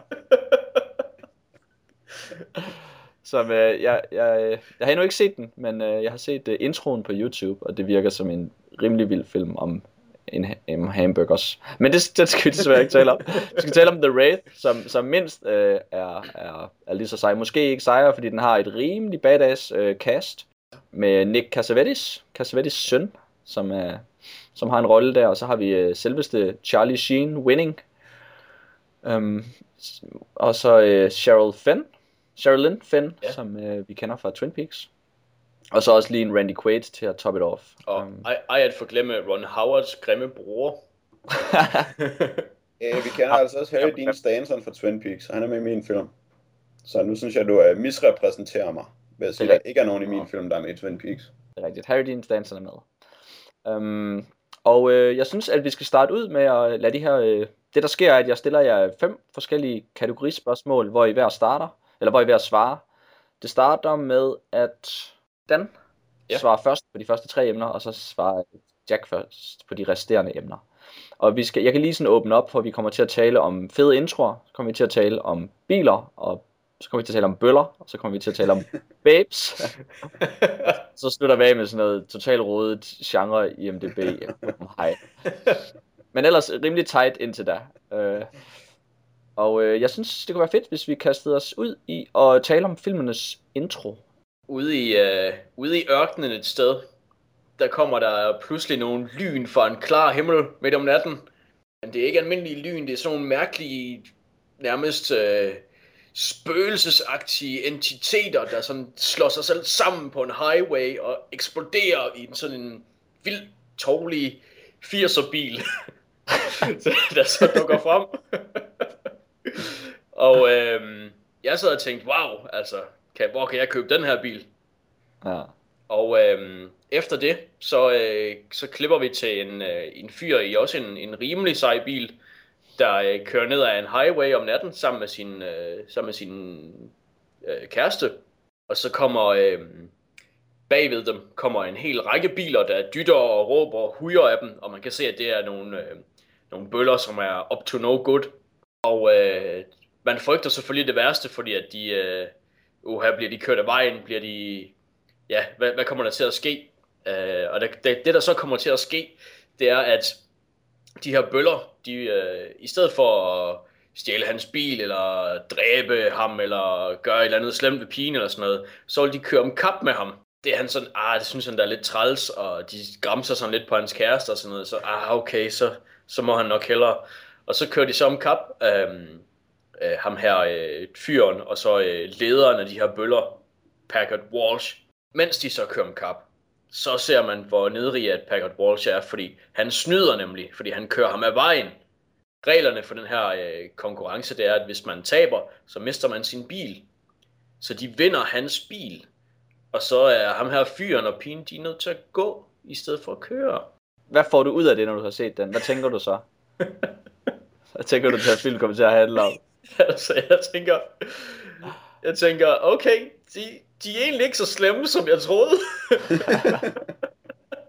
Hvilket var utrolig mærkeligt, fordi jeg tænkte, okay, de her to, de her to fyre, øh, eller fyren og pigen i bilen, de er bare døde nu. Men nej, de, de skal bare gå. Fordi de har sådan stjålet bilen i sådan en, en på en ikke særlig voldelig måde egentlig. okay, fedt nok. Det er meget godt. Uh, Jack? Ja, okay, okay, okay. Forestil jer, at det er Detroit 1957. Uh, vi er på sådan en bilfabrik hvor der er masser af hårdt arbejdende mennesker. Der er ikke nogen robotter. Det er bare folk, der går rundt og samler biler en efter en. De kører hen og sådan en samlebånd midt i det hele. Vi ser sådan lange rækker af øh, råhvide Plymouth Furies fra 1958, der kører hen og samlebåndet, mens øh, Bad to the Bone spiller i baggrunden. Pludselig så kommer der en knaldrød og hvid Plymouth Fury kørende blandt alle de andre. Der er ikke nogen forklaring på, hvordan den er havnet der, og hvordan den er blevet andet end råhvid. Men den kommer sådan kørende, og vi nyder sådan dens former, og det, de der halefinder, og øh, hvor lækkert det hele er formet. Øh, og så stopper det her øh, samlebånd, mens vi kigger på den her bil, og der kommer sådan en mand hen, og han øh, åbner kølerhjelmen og skal kigge lidt, mens vi hører Bad to the Bone. Øh, og så pludselig skifter vi til sådan et uhyggeligt shot af kølerhjelmen, der står åben, mens han har sådan hånden til at hvile på noget i motoren, mens han kigger under den. Og så klapper den sammen, og så stopper musikken, og så kommer der et skrig. Ah! Så skriger han. Og så øh, klipper man sådan noget, hvor der er nogen, der fører ham væk, mens han har sådan en masse forbinding rundt om hånden og blodet. Og så holder den der røde bil bare, og ser hyggeligt. Og så kommer der sådan en tilfældig mand gående. Øh, en lettere korpulent mand med overskæg, der kommer hen og sætter sig ind i bilen, mens han ryger cigar. Og så spiller han sådan lidt aske på det der plastik, der er på sæderne. Og ellers så sidder han mest bare øh, og hører radio og stener lidt i bilen. Og så klipper vi til fyraften, da alle andre er gået hjem, hvor der er en, der går rundt og ser, om alle er kommet ud og sådan Og så går han hen og kigger på den her røde bil, som vi ikke ved, hvad hedder endnu. Men vi ved, at vi tænker, at det måske er Christine, fordi det er det, filmen hedder. Øh, og så kigger han ind og går i panik øh, og åbner døren, og så falder ham, den komponente herre, ud af bilen, død. Man ved ikke hvorfor, han er død af sig selv, men han sad i bilen. Og så giver han sig til at dytte helt vildt på sådan et ret fedt, øh, det sådan et ret fedt dytteaggregat, der er i Christine, eller i alle 1958 Plymouth Furies. Øh, og så forstår vi ligesom, at det er en rimelig ond bil, den her. Den er måske endda bad to the bone.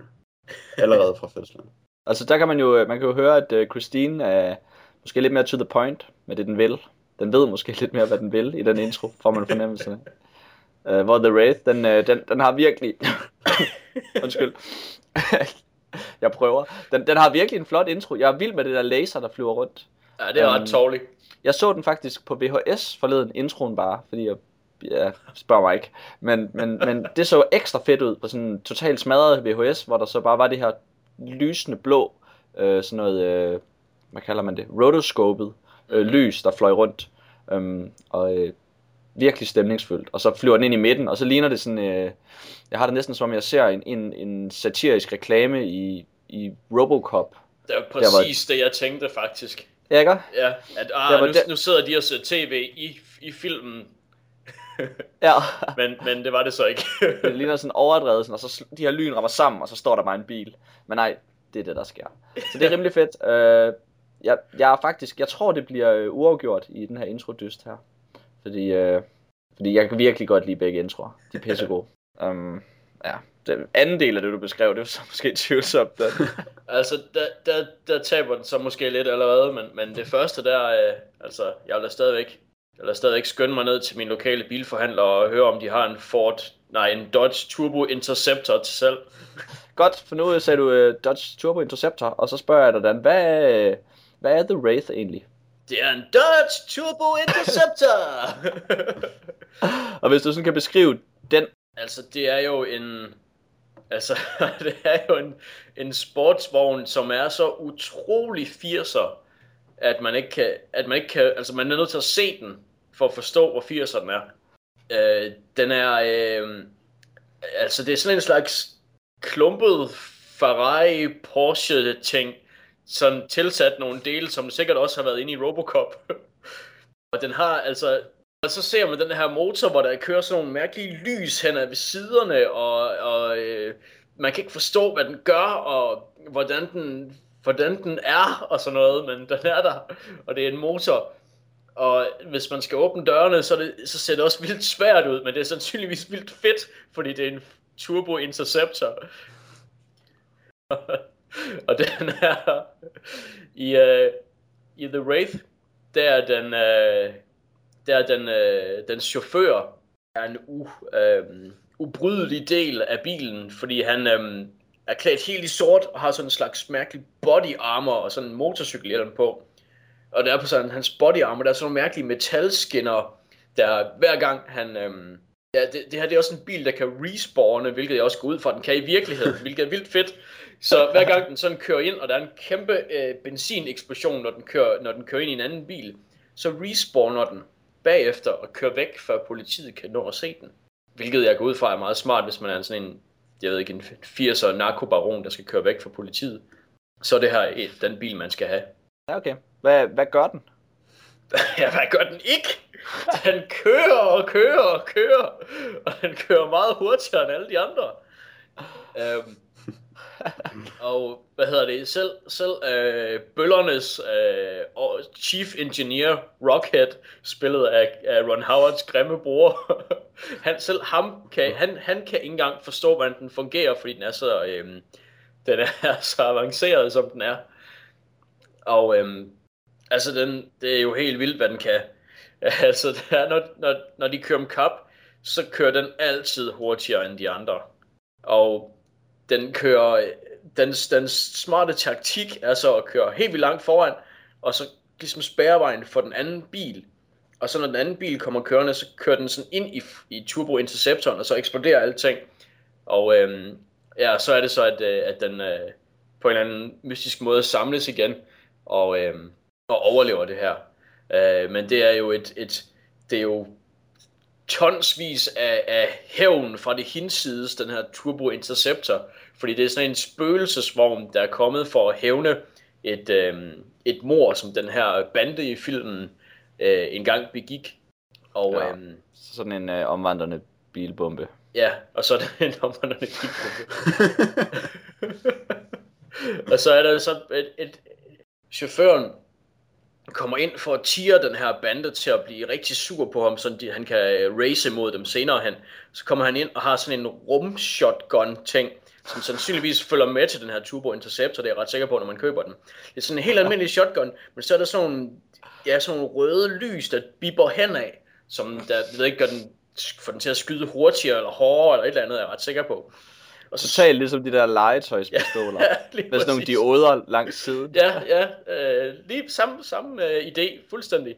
Og så skyder han så på deres biler og lidt på sådan lidt nogle forskellige ting rundt omkring. Og de kan ikke gøre noget, og de er bange, fordi han har et våben selvfølgelig. Og, og lederen, han er ikke nær så bange, men han er stadigvæk lidt irriteret, fordi at han skyder på hans biler. Øh, og, så, øh, og så nu er de nødt til at finde ham, og så race imod ham, for ligesom at, at genoprette deres ære for den her lømmel, der kommer ind i, øhm, i deres, på deres territorie og skyder på deres biler. Tak, uh, Christine, og hvad hun er for en, og hvad hun gør i filmen. Øh, jamen, Christine er jo en Plymouth Fury fra 1958, hvor jeg egentlig vil sige, at det er en Plymouth Belvedere Fury, fordi at det bare var en underserie af Plymouth Belvedere på det tidspunkt. Og den blev kun solgt som en råhvid to-dørs uh, hardtop coupe, Øh, hvilket gør det meget usædvanligt, at Christine netop er rød og hvid, fordi det var der ingen af dem, der var. Øh, og det det kunne godt være indbegrebet af en amerikansk 50'er bil.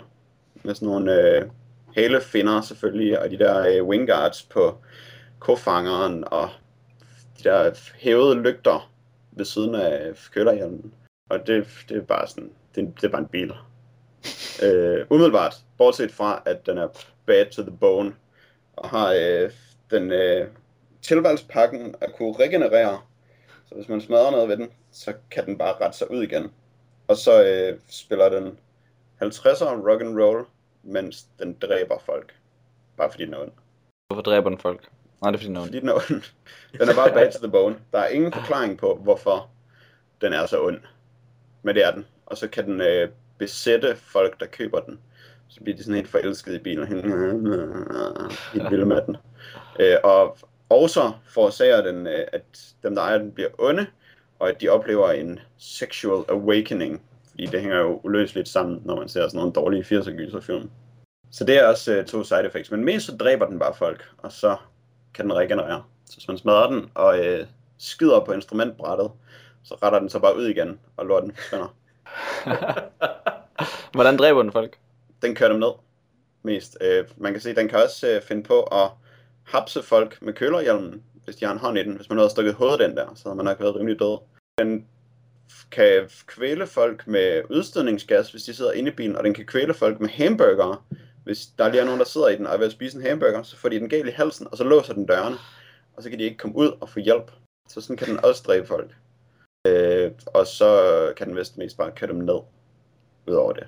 Det er jo øh, det er et svært valg her, ikke? Fordi øh, Christina er virkelig en klassisk bil, som bare sådan er cool og ond. Og den har et meget øh, klart udtryk. Altså, den er meget ond. Ja.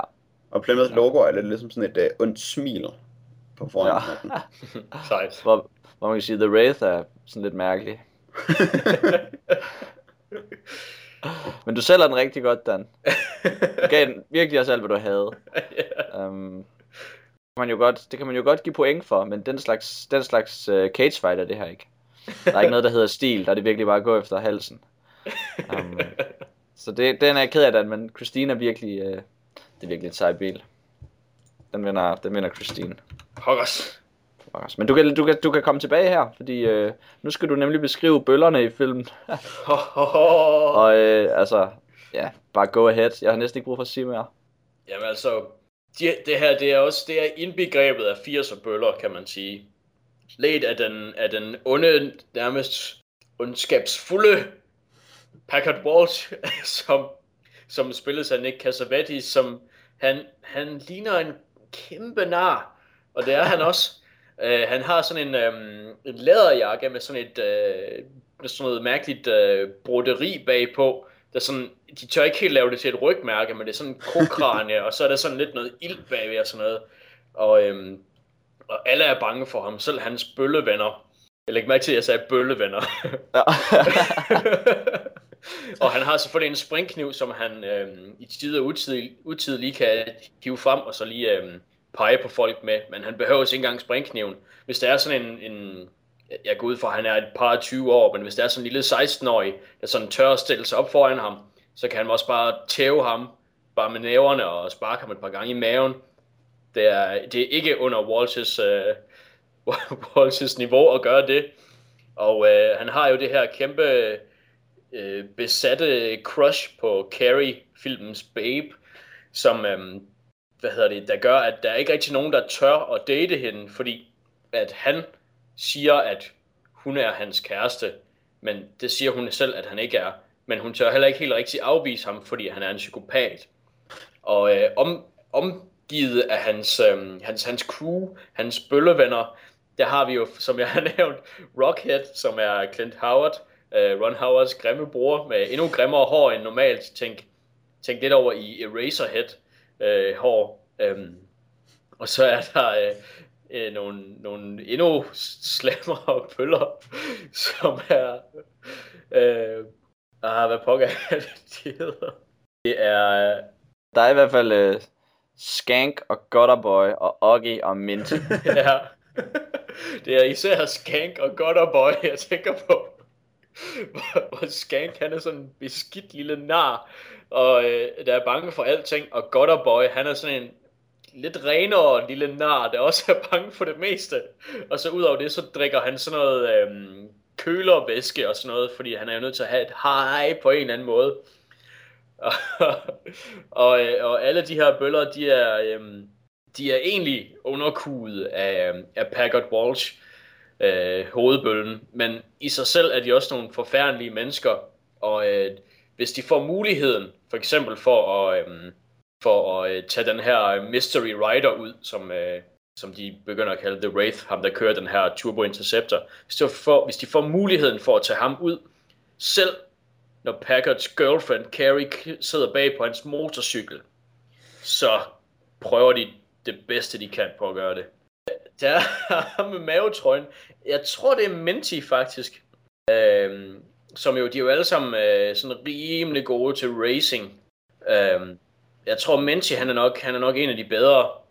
Men øhm, han har, han har i bedste 80'er fasong, så har han en, en øh, mavetrøje, hvor altså øhm, hans, hans t-shirt, den, den stopper sådan, det ved jeg ikke, 10 cm over hans navle.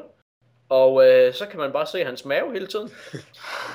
og, øh, og det var egentlig det, jeg mest har lagt mærke til ved ham. og, han har også en øh, fed bandana. Det er rigtigt. Han, ja, han vælger at kombinere det med en bandana af en eller anden grund.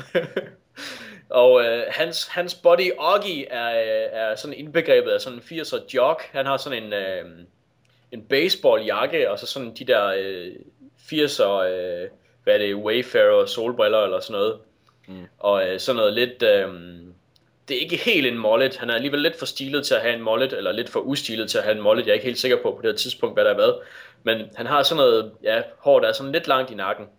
Og øh, ja, og Skanker og Godderboy, det er selvfølgelig, øh, det er selvfølgelig bare nogle punks med deres punky outfits. Og øh, især Godderboy har noget meget øh, øh, udførlig make-up på en gang imellem, så han, hans ene øje er malet sort, eller han har nogle indianerstreger på, på kinderne og sådan noget. Det er godt. Um, Jack, der er jo ikke uh, lige helt... Eller, din, din film er ikke helt så bølle-heavy. Jeg har det ikke helt jo... det samme bølleudvalg. Nej, men du har stadig noget. Men altså, de, de er ikke så flashy, men altså, det er mere sådan nogle uh, Salt of the Earth gode uh, bøller. Der er tre bøller i filmen. De hedder Richie, Mucci og Buddy øh, og Reggie, han er øh, en tynd bølle med mikrofonhår. Mucci er en tyk bølle med mikrofonhår. Og Buddy er øh, en bølle med bakkenbarter og mikrofonhår. Reggie, han gør kun én ting i hele filmen, tror jeg. Og det er, at øh, da han kører i en bil med Buddy på et tidspunkt, så vender han sig om og giver fingeren til en bil, der kører bag ved dem. Og så er han sådan helt, og vil helt vildt gerne have Buddys anerkendelse for, at han turde give en bil bag ved dem fingeren. Det er øh, hele Richies rolle. Mucci, han kan lidt mere. Øh, I den første scene, hvor man møder dem, der øh, mobber de hovedpersonen øh, på sådan et værksted på skolen. Øh, og så kommer hovedpersonens ven for at hjælpe ham, og så går Mucci hen bag ved ham her vennen, øh, og tager fat øh, på hans penis bagfra, øh, og klemmer den, skal vi forstå. Og så siger han, How do you like that, dick face? og det er sådan det hele hans rolle, indtil han så bliver kørt i stykker. Og øh, og hans arme skal skovles op i en lille spand, fordi han er blevet kørt så meget i stykker. Så det, han er åbenbart gået okay i stykker. Og så er der Buddy, som er øh, bøllelederen, hvilket man kan se på hans meget store bakkenbarter. Og han har en springkniv, og det er sådan, man kan vide, at han ligesom er psykopaten, men altså, det er stadig sådan, at når sløjtlæreren kommer og siger, at han skal sige, at man har en kniv, så gør han det sådan uden særlig meget overtagelse, og så går han op på kontoret og bliver spillet af skolen som en god dreng. Øh, og så altså de er ikke sådan rigtig psykopater ved nogen, men altså de smadrer hovedpersonens biler, Christine, på et tidspunkt, og øh, skider på instrumentbrættet. Har I nævnt det? Det er, sådan, det er vist det vildeste, de der bøller gør, før de så bliver kørt ned. Så ja, de, de, altså, de er faktisk de er meget søde. De er okay. De har alle sammen mikrofoner her. Ja, men det er rigtigt. Men det er nogle øh, klassiske bøller, og man kan jo sagtens se øh, the connection mellem bøllerne i Wraith og bøllerne i, øh, i Christine altså springknive, og, og der skal være en leder og sådan nogle ting. Men, der er øh, sådan nogle fede navne, som Richie og Mucci og Buddy. ja, og man er sådan lidt bange for at gøre dem for seje, fordi de må helst ikke være forbilleder. Der er man, øh, der er man meget krampagtig i, uh, i The Wraith, vil jeg mene. det, det, det er lidt heavy-handed, når vi skal forstå, at, uh, at substance abuse er dårligt. Den, den, den, den får de forklaret rimelig godt med, at han bare drikker sådan noget sindssygt lort og bliver fuldstændig sindssyg af det. Så det kan jeg godt lide. Men altså, Wraith er jo en bøllefilm, og jeg kan ikke se, hvis Wraith ikke vinder bøllekategorien, så ved jeg ikke hvad. Så øh, Ja, der er nogle bøller i den. det er der. Godt. Øh, så skal vi til Babes, som jo er øh, bare en, en, en catchy måde at en til at tale om filmens kærlighedsplot på. Fordi begge film øh, har meget prominente kærlighedsplots, øh, som en taget sådan, driver mange af motivationerne. Ja, der er jo to kærlighedsplot i Christine. Det er vigtigt at fremhæve. Øh, hovedpersonen Arnie, han bliver øh, forelsket i Christine, som er bilen. Og det gør, at øh, han får øh, moral, mod og mandshjerte nok til at invitere den nye lækre pige på skolemøde, som hedder Lee. Øh, og så bliver de sådan kærester, og så bliver det et trekantsdrama, hvor øh, hun er misundelig på Christine, og han elsker Christine mere, end han elsker hende, men han vil ikke helt indrømme det. Og så til sidst bliver hun forelsket i hans øh, bedste ven, og så vinder de. Så øh, det, moralen er, at man skal have sådan et wholesome forhold til quarterbacken, i stedet for til en psykopat, der er forelsket i sin bil og dræber folk. Mm. Så, øh, så vinder man.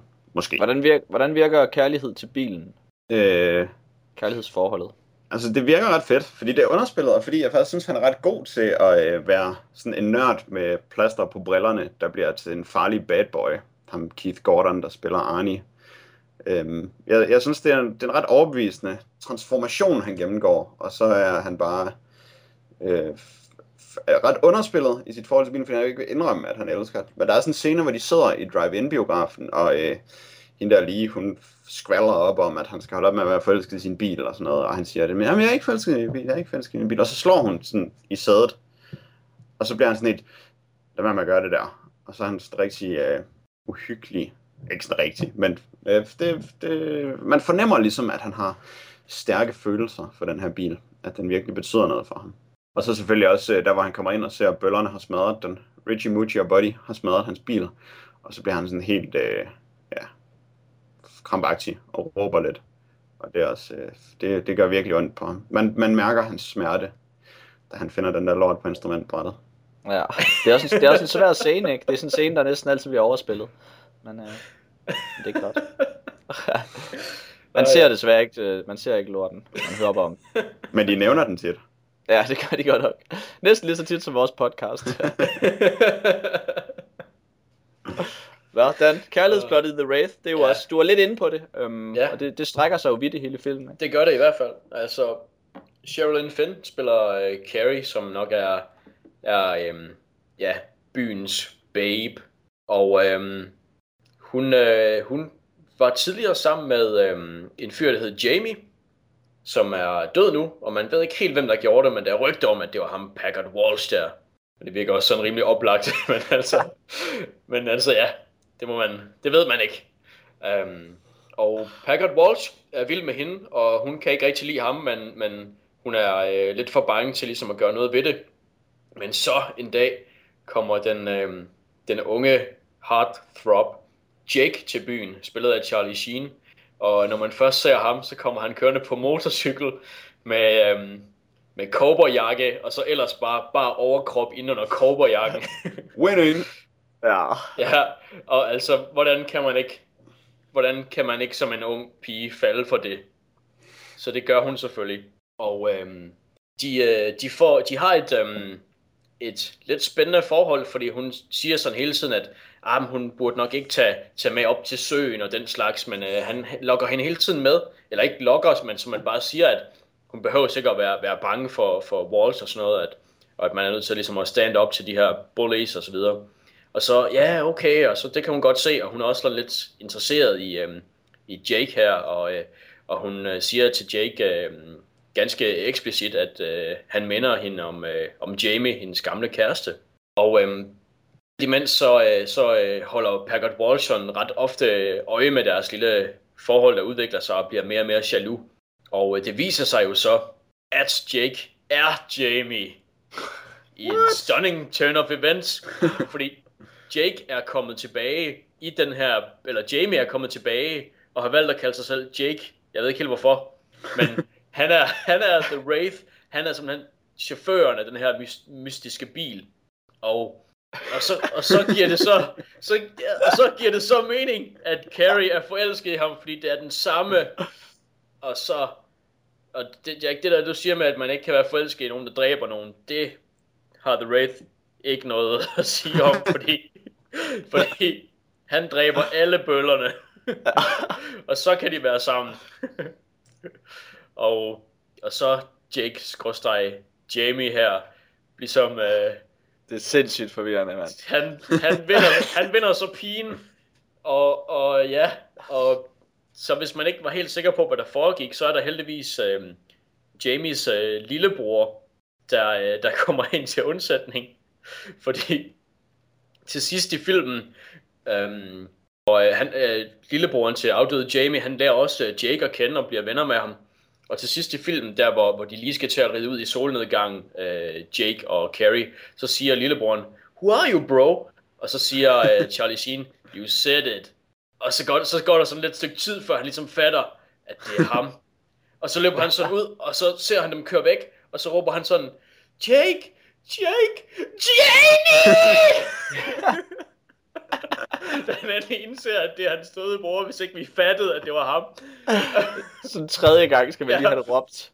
Ja, og så, øh, og så ender alting vel egentlig godt for dem. Altså, de dræber dem, der, der står dem imod, og så kører de væk i solnedgangen, og sheriffen er ret, ret ligeglad, fordi alle er døde alligevel. Så, det var altså, lidt som om, at de havde vundet fra starten af. Det var lidt som om, de havde vundet fra starten af, men... Vi skal men... bare se den lange hævn. ja, på en eller anden måde. Det vidste man ikke. Ja, men det er... Hold da op. Det er rimelig, det er sindssygt forvirrende. Um, også fordi man sådan langsomt regner ud, at det er det eneste, The Wraith kan handle om, er, at Charlie Sheen i virkeligheden er ham der, der blev dræbt. Men han er kommet tilbage i en bil og ligner en anden. yeah. Og så sådan parallelt med, at han sådan socialt infiltrerer dem med sit uh, sådan good-looking Charlie Sheen look, så har han så også den her sindssyge uh, rider, The Wraith, som kører i en vild bil. Det, yeah. Det er crazy. Det er lidt um, svært. Ja, det er det. Og det er helt klart et sejr til Christine. Fordi, uh, ja, den, det virker godt, det der. Det, jeg synes faktisk, og det er jo selvfølgelig også spillet godt, som du er inde på, Jack. Jeg synes virkelig, han, han laver nogle scener, som der normalt ville falde fuldstændig til jorden. Ja, for eksempel den der, hvor han kommer ind til, han er quarterback buddyen, som uh, ligger på hospitalet, og så vågner han ved, at uh, Arnie han åbner sådan en øl og hælder den op i et glas. Så tager han lige sådan en tår af den, og så snakker de lidt, og så går han, uden at gøre noget som helst med alt det andet øl, der står der. Og så øh, siger ham der i hospitalsengen, hang loose Arnie. Og så siger Arnie, you know it, og peger på ham med sådan en, øh, I ved, sådan skyderfinger fra 80'erne. Åh oh, ja. Og så er det sådan, og, og det er ikke helt så latterligt, som man skulle tro, det ville være. På en mm. anden måde, så øh, han det til at virke lidt farligt. Det er rimelig godt. Det er godt. Godt arbejde der. Vi slutter af med sådan den sidste jeg synes, vi skal også lige tale lidt om, øh, om nogle af de sådan, stiltræk, der er. Um, for Jack, øh, Christine er klassificeret som horror-drama, og det betyder jo, at, øh, at der måske er nogle undskyld, at der måske er nogle horror-træk i filmen. Øh. Altså, øh, fordi John Carpenter, der har instrueret den og lavet soundtracket, det var et horror-træk i sig selv, når man hører øh, John Carpenters synthesizer og musik. Mm. Der bliver man jo lidt bange sådan med det samme. Og så, altså, hele bilen er jo horrible og den er sådan, man kigger på den og hører ominous musik, og så jagter den folk og dræber folk og sådan noget. Det er jo, det er jo rimelig horrible. Øh, og så er der den mere insidious psykologiske horror, hvor Arnie han bliver mere og mere psykopatisk og farlig. Og det, øh, altså, jeg, jeg, jeg, synes, jeg vil, jeg vil være mere forvirret over at skulle svare på, hvor der dramaet kommer ind. ja. end horroren, fordi det er jo bare straight up en gyserfilm om en uhyggelig ah, dra- dramaet er jo øh, mellem forældrene og Arne, ikke? jo, altså der er jo også meget drama i den. Øh, og, og det er sådan et godt drama, fordi der er mange klichéer, som der lidt bliver vendt op og ned på. For eksempel, at han er sådan nørden, og han er ven med en quarterback, som er populær. Øh, og det virker sådan ret naturligt i filmen, øh, uden at være forceret, og øh, de behøver ikke rigtig gøre et stort nummer ud af, at de to er venner. De kan godt bare være det. Så synes jeg, øh, det var meget sejt. For eksempel, det tænker jeg så er Stephen King, der godt, han er god til de der personlige dramaer. Så det kunne man lige løfte til filmen og få til at fungere. Men jeg synes, der er nogle, øh, forholdet mellem personerne er ret godt. Og det, gør, det giver den godt drama. Men øh, ellers så horror træk, Der er sådan en brændende bil, der kører på sådan en øh, mørk nattevej, mens der er sådan en fyr, der løber helt udmattet foran den, og så kører den ham lige så langsomt over, og efterlader sådan et brændende lig på vejen. Så kører den bare rundt og brænder. Det er med en flot scene. Og uhyggeligt, fordi det er bare sådan en brændende bil, der kommer kørende lige så langsomt hen imod ham. Og så løber han øh, midt på vejen af en eller anden grund, hvilket bliver idiotisk, når man bliver forfulgt af en brændende bil. Men sådan er det at være bølle. Det lyder rimelig godt. Den, uh, The Wraith er jo så uh, klassificeret som horror action. Ja. Hvordan, uh, hvordan, hvordan kombineres de ting? Hvad, hvad, hvad, hvad, hvad virker bedst? altså, der er sgu ikke meget horror i den film. um, Mike Marvin, som instruktøren og, og, og ham, der har skrevet den hedder, uh, har ikke rigtig flere for, for det med personer. og altså, horroren i teorien burde måske komme fra den her mystiske The Wraith, men vi ved alle sammen godt hele tiden, hvem det er. Øh, og han er ikke, altså han, han er ikke sådan særlig skræmmende, fordi han, ja, han er sådan ret normal, fordi det er Charlie Sheen. Og altså man kender hele tiden alting bag The Wraith, altså det er utrolig let at regne ud, så der er ikke, altså det horror element, det virker ikke særlig godt. Og så kunne man måske tænke lidt på bøllen, Packard Walsh, er han et horror element, fordi han er en psykopat. En smule, ja, men i og med, at, at den første scene, som jeg nævnte i introduktionen, er så, altså, at der ikke sker noget, at, det, at han sådan, altså ikke engang straight up vil stjæle en bil, han er nødt til at sådan først at lave en åndssvag lille konkurrence for at tage bilen fra ham her fyren, så han bare ikke særlig truende. Nej, det han skulle da helt klart have dræbt dem, ikke? Ja, han skulle have dræbt dem med det samme.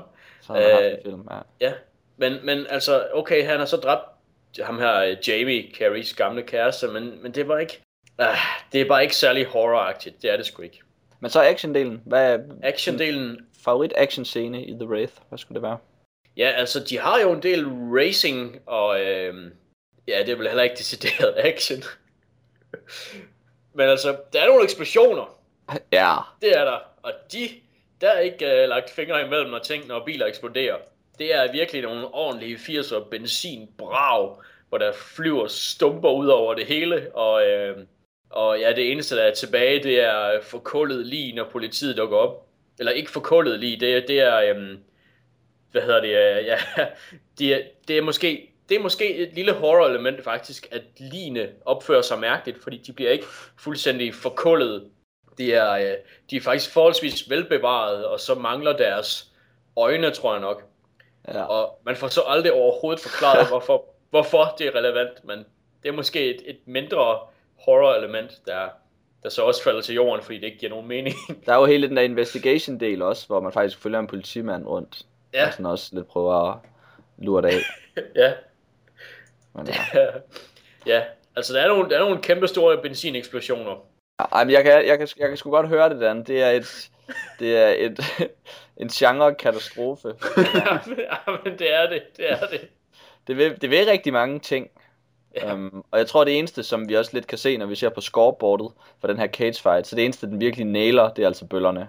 Ja, Um, det andet, det går sgu ikke rigtigt. Jeg vil gerne, øh, jeg vil gerne have, givet flere point til The Wraith, for jeg synes faktisk, det er en sjov film. Um, og øh, sjov, det er den. Den er sjov Ja. at se. det er... Så jeg tror da også, den har vundet den humoristiske sejr. Ja. Det er jo... Ja. Altså, fordi Christina er faktisk ret god. Det gør den sådan... Det, så er det jo ikke så sjovt at grine af den, Nej, Mm-hmm. fordi den faktisk er en okay film. Men Det det gør den til en bedre film, men ikke øh, lige så sjov. Så hvis man nu, øh, det ved jeg ikke, skulle drikke pina coladas og grine af en dårlig 80'er film, så ville Wraith nok være et bedre bud. den vil være et rigtig godt Så bud. hvis man Ja. kunne lave sådan en, en humoristisk sejr, en Lulls præmie. Thanks for the lol, Stan, men uh, Jack... Ja. Igen! Nej, nej, nej. men uh, godt arbejde. Godt set. Og godt beskrevet. Ja. Man kunne godt mærke, at uh, I begyndte at stramme jer an. I sælger dem virkelig nu. I får rigtig dårlige ting til næsten at lyde gode. Ja, det er jo, når man kan vinde. Det er en del af genren. En del af dette sjældne segment. Det var alt, hvad vi havde at sige om biler for i dag. Går jeg ud fra. Medmindre vi har fået bilpost. Det tror jeg ikke, vi har. Det er det blå. Uh, men ja. Tak for at snakke om biler. Selv tak. Har vi, uh, Ja. Har vi noget post? Ja, jeg masser faktisk. Og nu vil jeg øh, begynde at læse det op. Det første brev er fra Tobias Holst med emnet skuffelse, debat og serviceoplysning. Han skriver, Kære kokos at ddkkpodcast.dk Nu må det være på tide med endnu et brev, fordi jeg endelig har fået sat mig ned og skrevet noget, mens jeg kunne huske, hvad det drejede sig om. Det sker ellers tit, at jeg finder på noget, jeg vil skrive til jer, mens jeg lytter til podcasten. Det burde jo ikke være noget problem, men det er det. Og det er det af den årsag, at jeg hører podcast, mens jeg cykler på arbejde, og folk bliver skide sure, hvis man stopper med det hele og skriver mails. Og så er det jo som regel også kun en lille kommentar, jeg vil skrive, og så gider jeg faktisk ikke sende en hel mail, bare for det. Nå, men nok baggrund. Jeg skriver for at tage fat i nogle ting. Først og fremmest er jeg både glad for og imponeret over Dan. Både fordi han er sjov, men lige i dette tilfælde, fordi han spiller Arcanum. Det er nemlig både et sjovt og godt spil, men til gengæld måske også et af de mest utilgængelige og sværeste spil, jeg nogensinde har oplevet. Det er sjovt og godt i sin tilgang til tingene og har en god præmis. Historien er også god og har sine fede twists. Til gengæld husker jeg overhovedet ikke slutningen. Og skal jeg være helt ærlig og indrømme, at der kan være... Og jeg skal være helt ærlig og indrømme, at der kan være tre årsager. 1. Det er virkelig længe siden, jeg har spillet det, og jeg husker ikke så godt mine mellemste teenageår. 2. Den var kedelig og eller ligegyldig. 3. Jeg er kun nået til den en gang, fordi det udulige spil er den største samling bugs og glitches på denne side af Jupiter. Seriously, det her spil er værre kodet end Windows Vista. Derfor kan jeg kun anbefale at spille det, men at man skal tage sine forholdsregler og patche og modde det nærmest til ukendelighed. Så er det til gengæld godt, også selvom grafikken er elendig. Og det er så gammelt, at den reference, der er til Monty Python and the Holy Grail, parentes Warple Bunny, faktisk var lidt sjov dengang. Så good on you, Dan, og god fornøjelse, Jack. Så er der igen snak om BG2, eller II. Jeg synes stadig, det er et godt spil, og man skulle tage at spille det. Jeg var ret positiv over for sidequests og dialog med holdkammerater, men det kan også være, fordi jeg spillede det, da jeg var teenager og havde uendelige mængder fritid. Der skal man dog også patche det og tilføje nogle mods, for at det bliver rigtig, rigtig godt.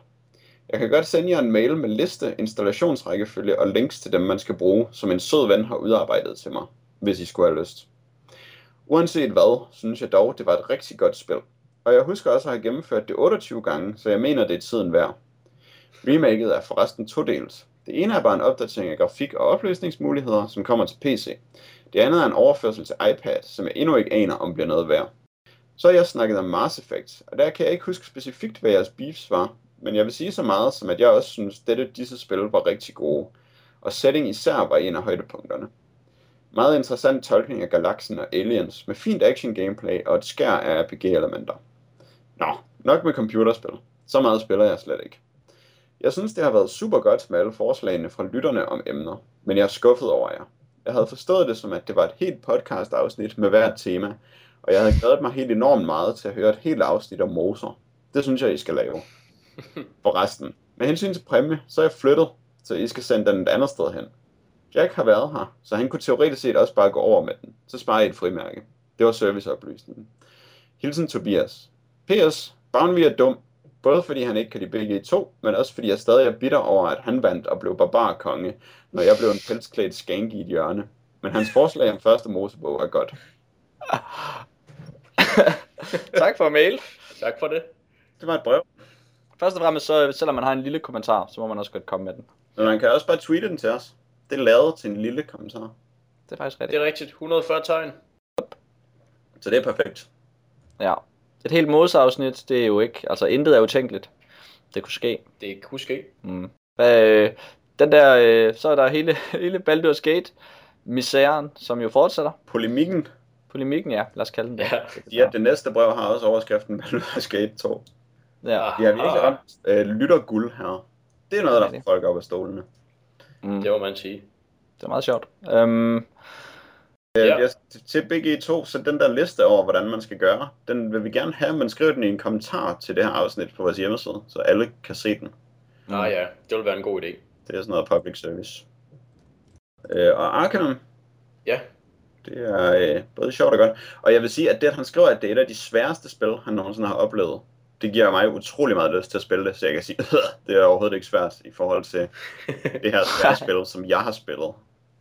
det er altid fedt. Men det, Ah, det, ja. det er så bare mit personlige hang Jeg er ikke i tvivl om, at det er svært. Nej. Men, øh, så, eller jeg vil sige, at det er den helt rigtige måde at sælge et spil på mig på. Det er en god måde at lokke mig til at spille det. vil jeg sige, at det er det sværeste. Det kan jeg virkelig godt lide. Det kan du godt lide. Det er nice. Er det et af de sværeste spil, du har spillet, Dan?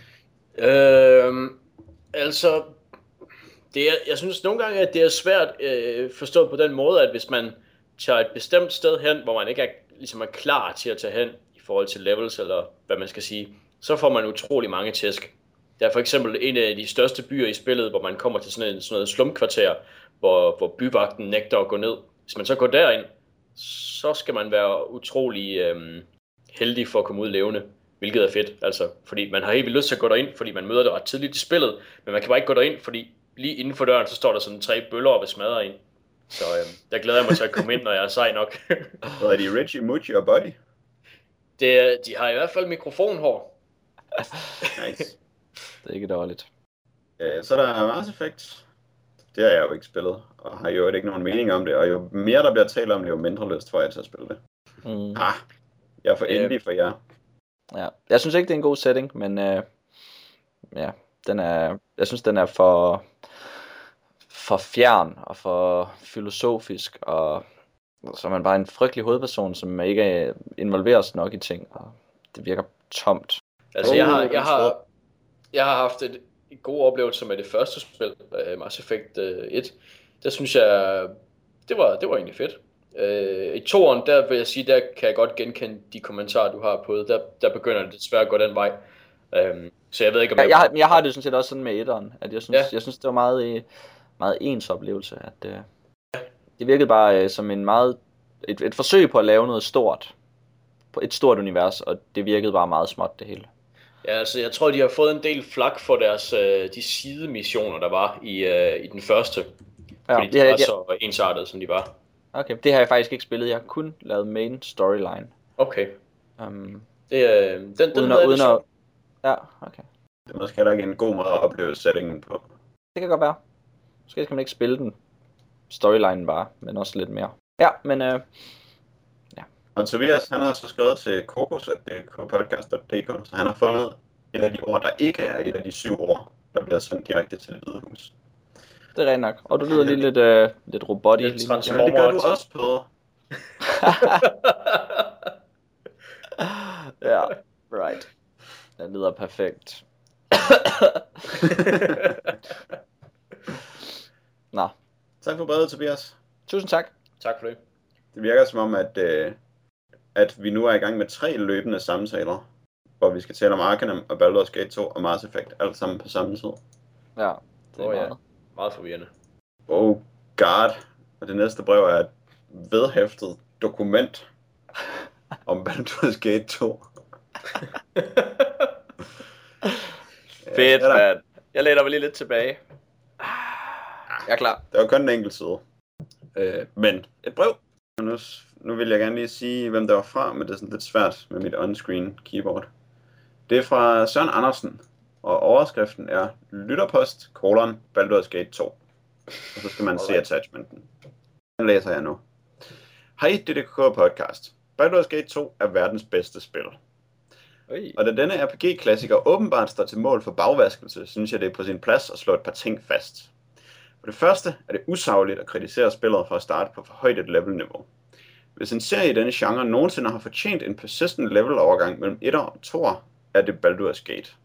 Ja, det er vældig charmerende at banke rotter med en pind og skulle sove i 8 timer, før man kan affyre sin puny level 1 Magic Missile spell, men det er jo alt sammen build-up til den ultimative konklusion på spillet, hvor ens skæbne går op for spilleren. Og det er jo på ingen måde, fordi man er OP i forhold til spillets sværhedsgrad. Det er også åbenlyst noget pjat at klandre spillet for at have for mange quests. Hvis spillet er for overvældende, kan jeg da foreslå Dragon Age 2, som vist er hip blandt de 13-årige. Jeg hører det fås til Xbox. Ja, spillet er et overflødighedshorn af spells, items, quests, monstre og alt andet godt. Jeg foretrækker en masse valgmuligheder og værktøjer for at klare mig igennem spillet, frem for kun at have nogle få til rådighed. Se Dragon Age 2 hvor man bare skal grinde igennem, indtil man tilfældigvis klarer skærene og bliver dænget til med useless achievements. But I digress. Spillet er stemningsfyldt ud over alle grænser, og har ud over detaljerede og ekstremt varierede miljøer, også voice acting, som jeg stadig ikke har oplevet bedre. John Irenicus er måske den bedste skurk i et spil nogensinde, og Baldur's Gate 1 har intet, der kommer i nærheden af ham. Ja, Sardarvok er også med her, så what of it? Spillet er, ligesom etteren, humoristisk, hvilket er en svær balancegang, når man også skal tage universet seriøst, men det rammer en perfekt balance mellem at være underholdende, magisk og overraskende, og samtidig overpowering, empowering, episk og compelling. Begge spil er udødelige klassikere, men Black Isle lærte en masse af at udvikle Baldur's Gate og perfektionerede spillet i fortsættelsen, som det så ofte er med spil, medmindre der er tale om Dragon Age 2. Jeg kan kun anbefale lytterne at prøve kræfter med begge Baldur's Gate-titler, samt Planescape Torment naturligvis, da RPG-genren aldrig har været bedre. Søren Minsk Andersen. Og så slår det af med et citat. Ah, we are all, we are all heroes, you and Boo and I. Hamsters and rangers everywhere, rejoice. Hey! wow, nu har jeg helt lyst til at spille det. Ja, jeg vil også sige, at det begynder at øh, lyde af noget. Ja. Ja. Inden længe, så bliver jeg nødt til at øh, have min egen mening om de her spil. ja. klart. Verdens bedste. Der er øh, sådan lidt spydige kommentarer med Xbox og sådan noget. Det kan jeg også godt lide. ja, det var, det var en, der sved. Det er på spidsen. Og jeg synes, øh, altså, det er meget fedt, at vores lyttere begynder at svine hinanden så meget til. Mm. Det er Ja. rimelig nice. Det, er- det er rigtigt nok. altså, begge de her breve har jo fornærmet andre lyttere. Ja. Så, Så længe de holder sig for os, ikke? ja. ja. Det kan vores primadonna-egoer slet ikke holde til. Men øh, igen, det, det er en diskussion, som jeg ikke har så meget at byde ind med. Ja, det er også nu er det meget specifikt. Um, kan man sige. Verdens bedste RPG. Den kunne man jo spørge, er det det? Tror du på det, Jack? Men så skal det jo være bedre end Planescape Torment, og det synes jeg virker svært. Og det, altså det er jo så muligvis, det, det kan godt blive et spørgsmål om settingser, fordi det er udviklet af de samme folk og sådan noget, og, og minder nok i det hele taget om hinanden, forestiller jeg mig. Øh, men Planescape Torment er så rimelig gritty og horror-agtigt i sin setting, og Baldur's Gate er måske lidt mere episk, men jeg ved det jo ikke. Nej, Og- Jamen, det tror jeg, du ret i.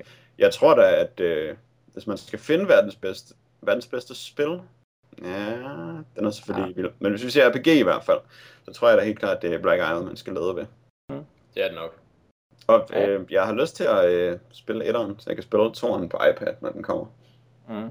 Og jeg synes, det er fedt, at, øh, at vi får så mange kommentarer om lige præcis det, der er verdens bedste spil.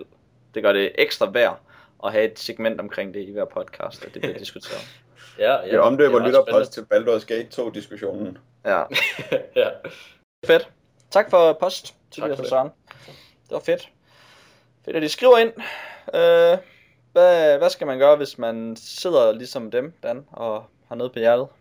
Jamen så, øh, vi er jo vilde med post, og øh, det kan være post, der sviner andre lyttere til, det kan være post, der sviner os til, det kan være, vi kan tage det, kan vi, det kan være alle mulige post, og øh, hvis man vil skrive ind til os, så synes jeg, at man skal skrive ind på baldur snabelag ddkkpodcast.dk Baldur.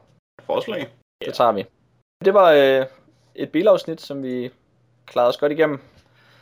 Jack, du fik faktisk sagt noget rimelig fede bilting. Det fik jeg slet ikke rost dig for, da du talte om Christine. Så sagde du sådan nogle ja. ord, som var rimelig nice. Ja, det er, det, det er bare godt at vide Det var noget om rimelig biler. Jeg det er godt, lige øh, for dig en gang. Jeg kan ikke lige. Et. Fik han et? Var det et? Oh, to. Åh, Sådan. tre. Tre knaps. Flot. Det er i dag øh, tirsdag den 24. april. Det betyder, at øh, vi udkommer igen tirsdag den 8. maj. Farvel og tak.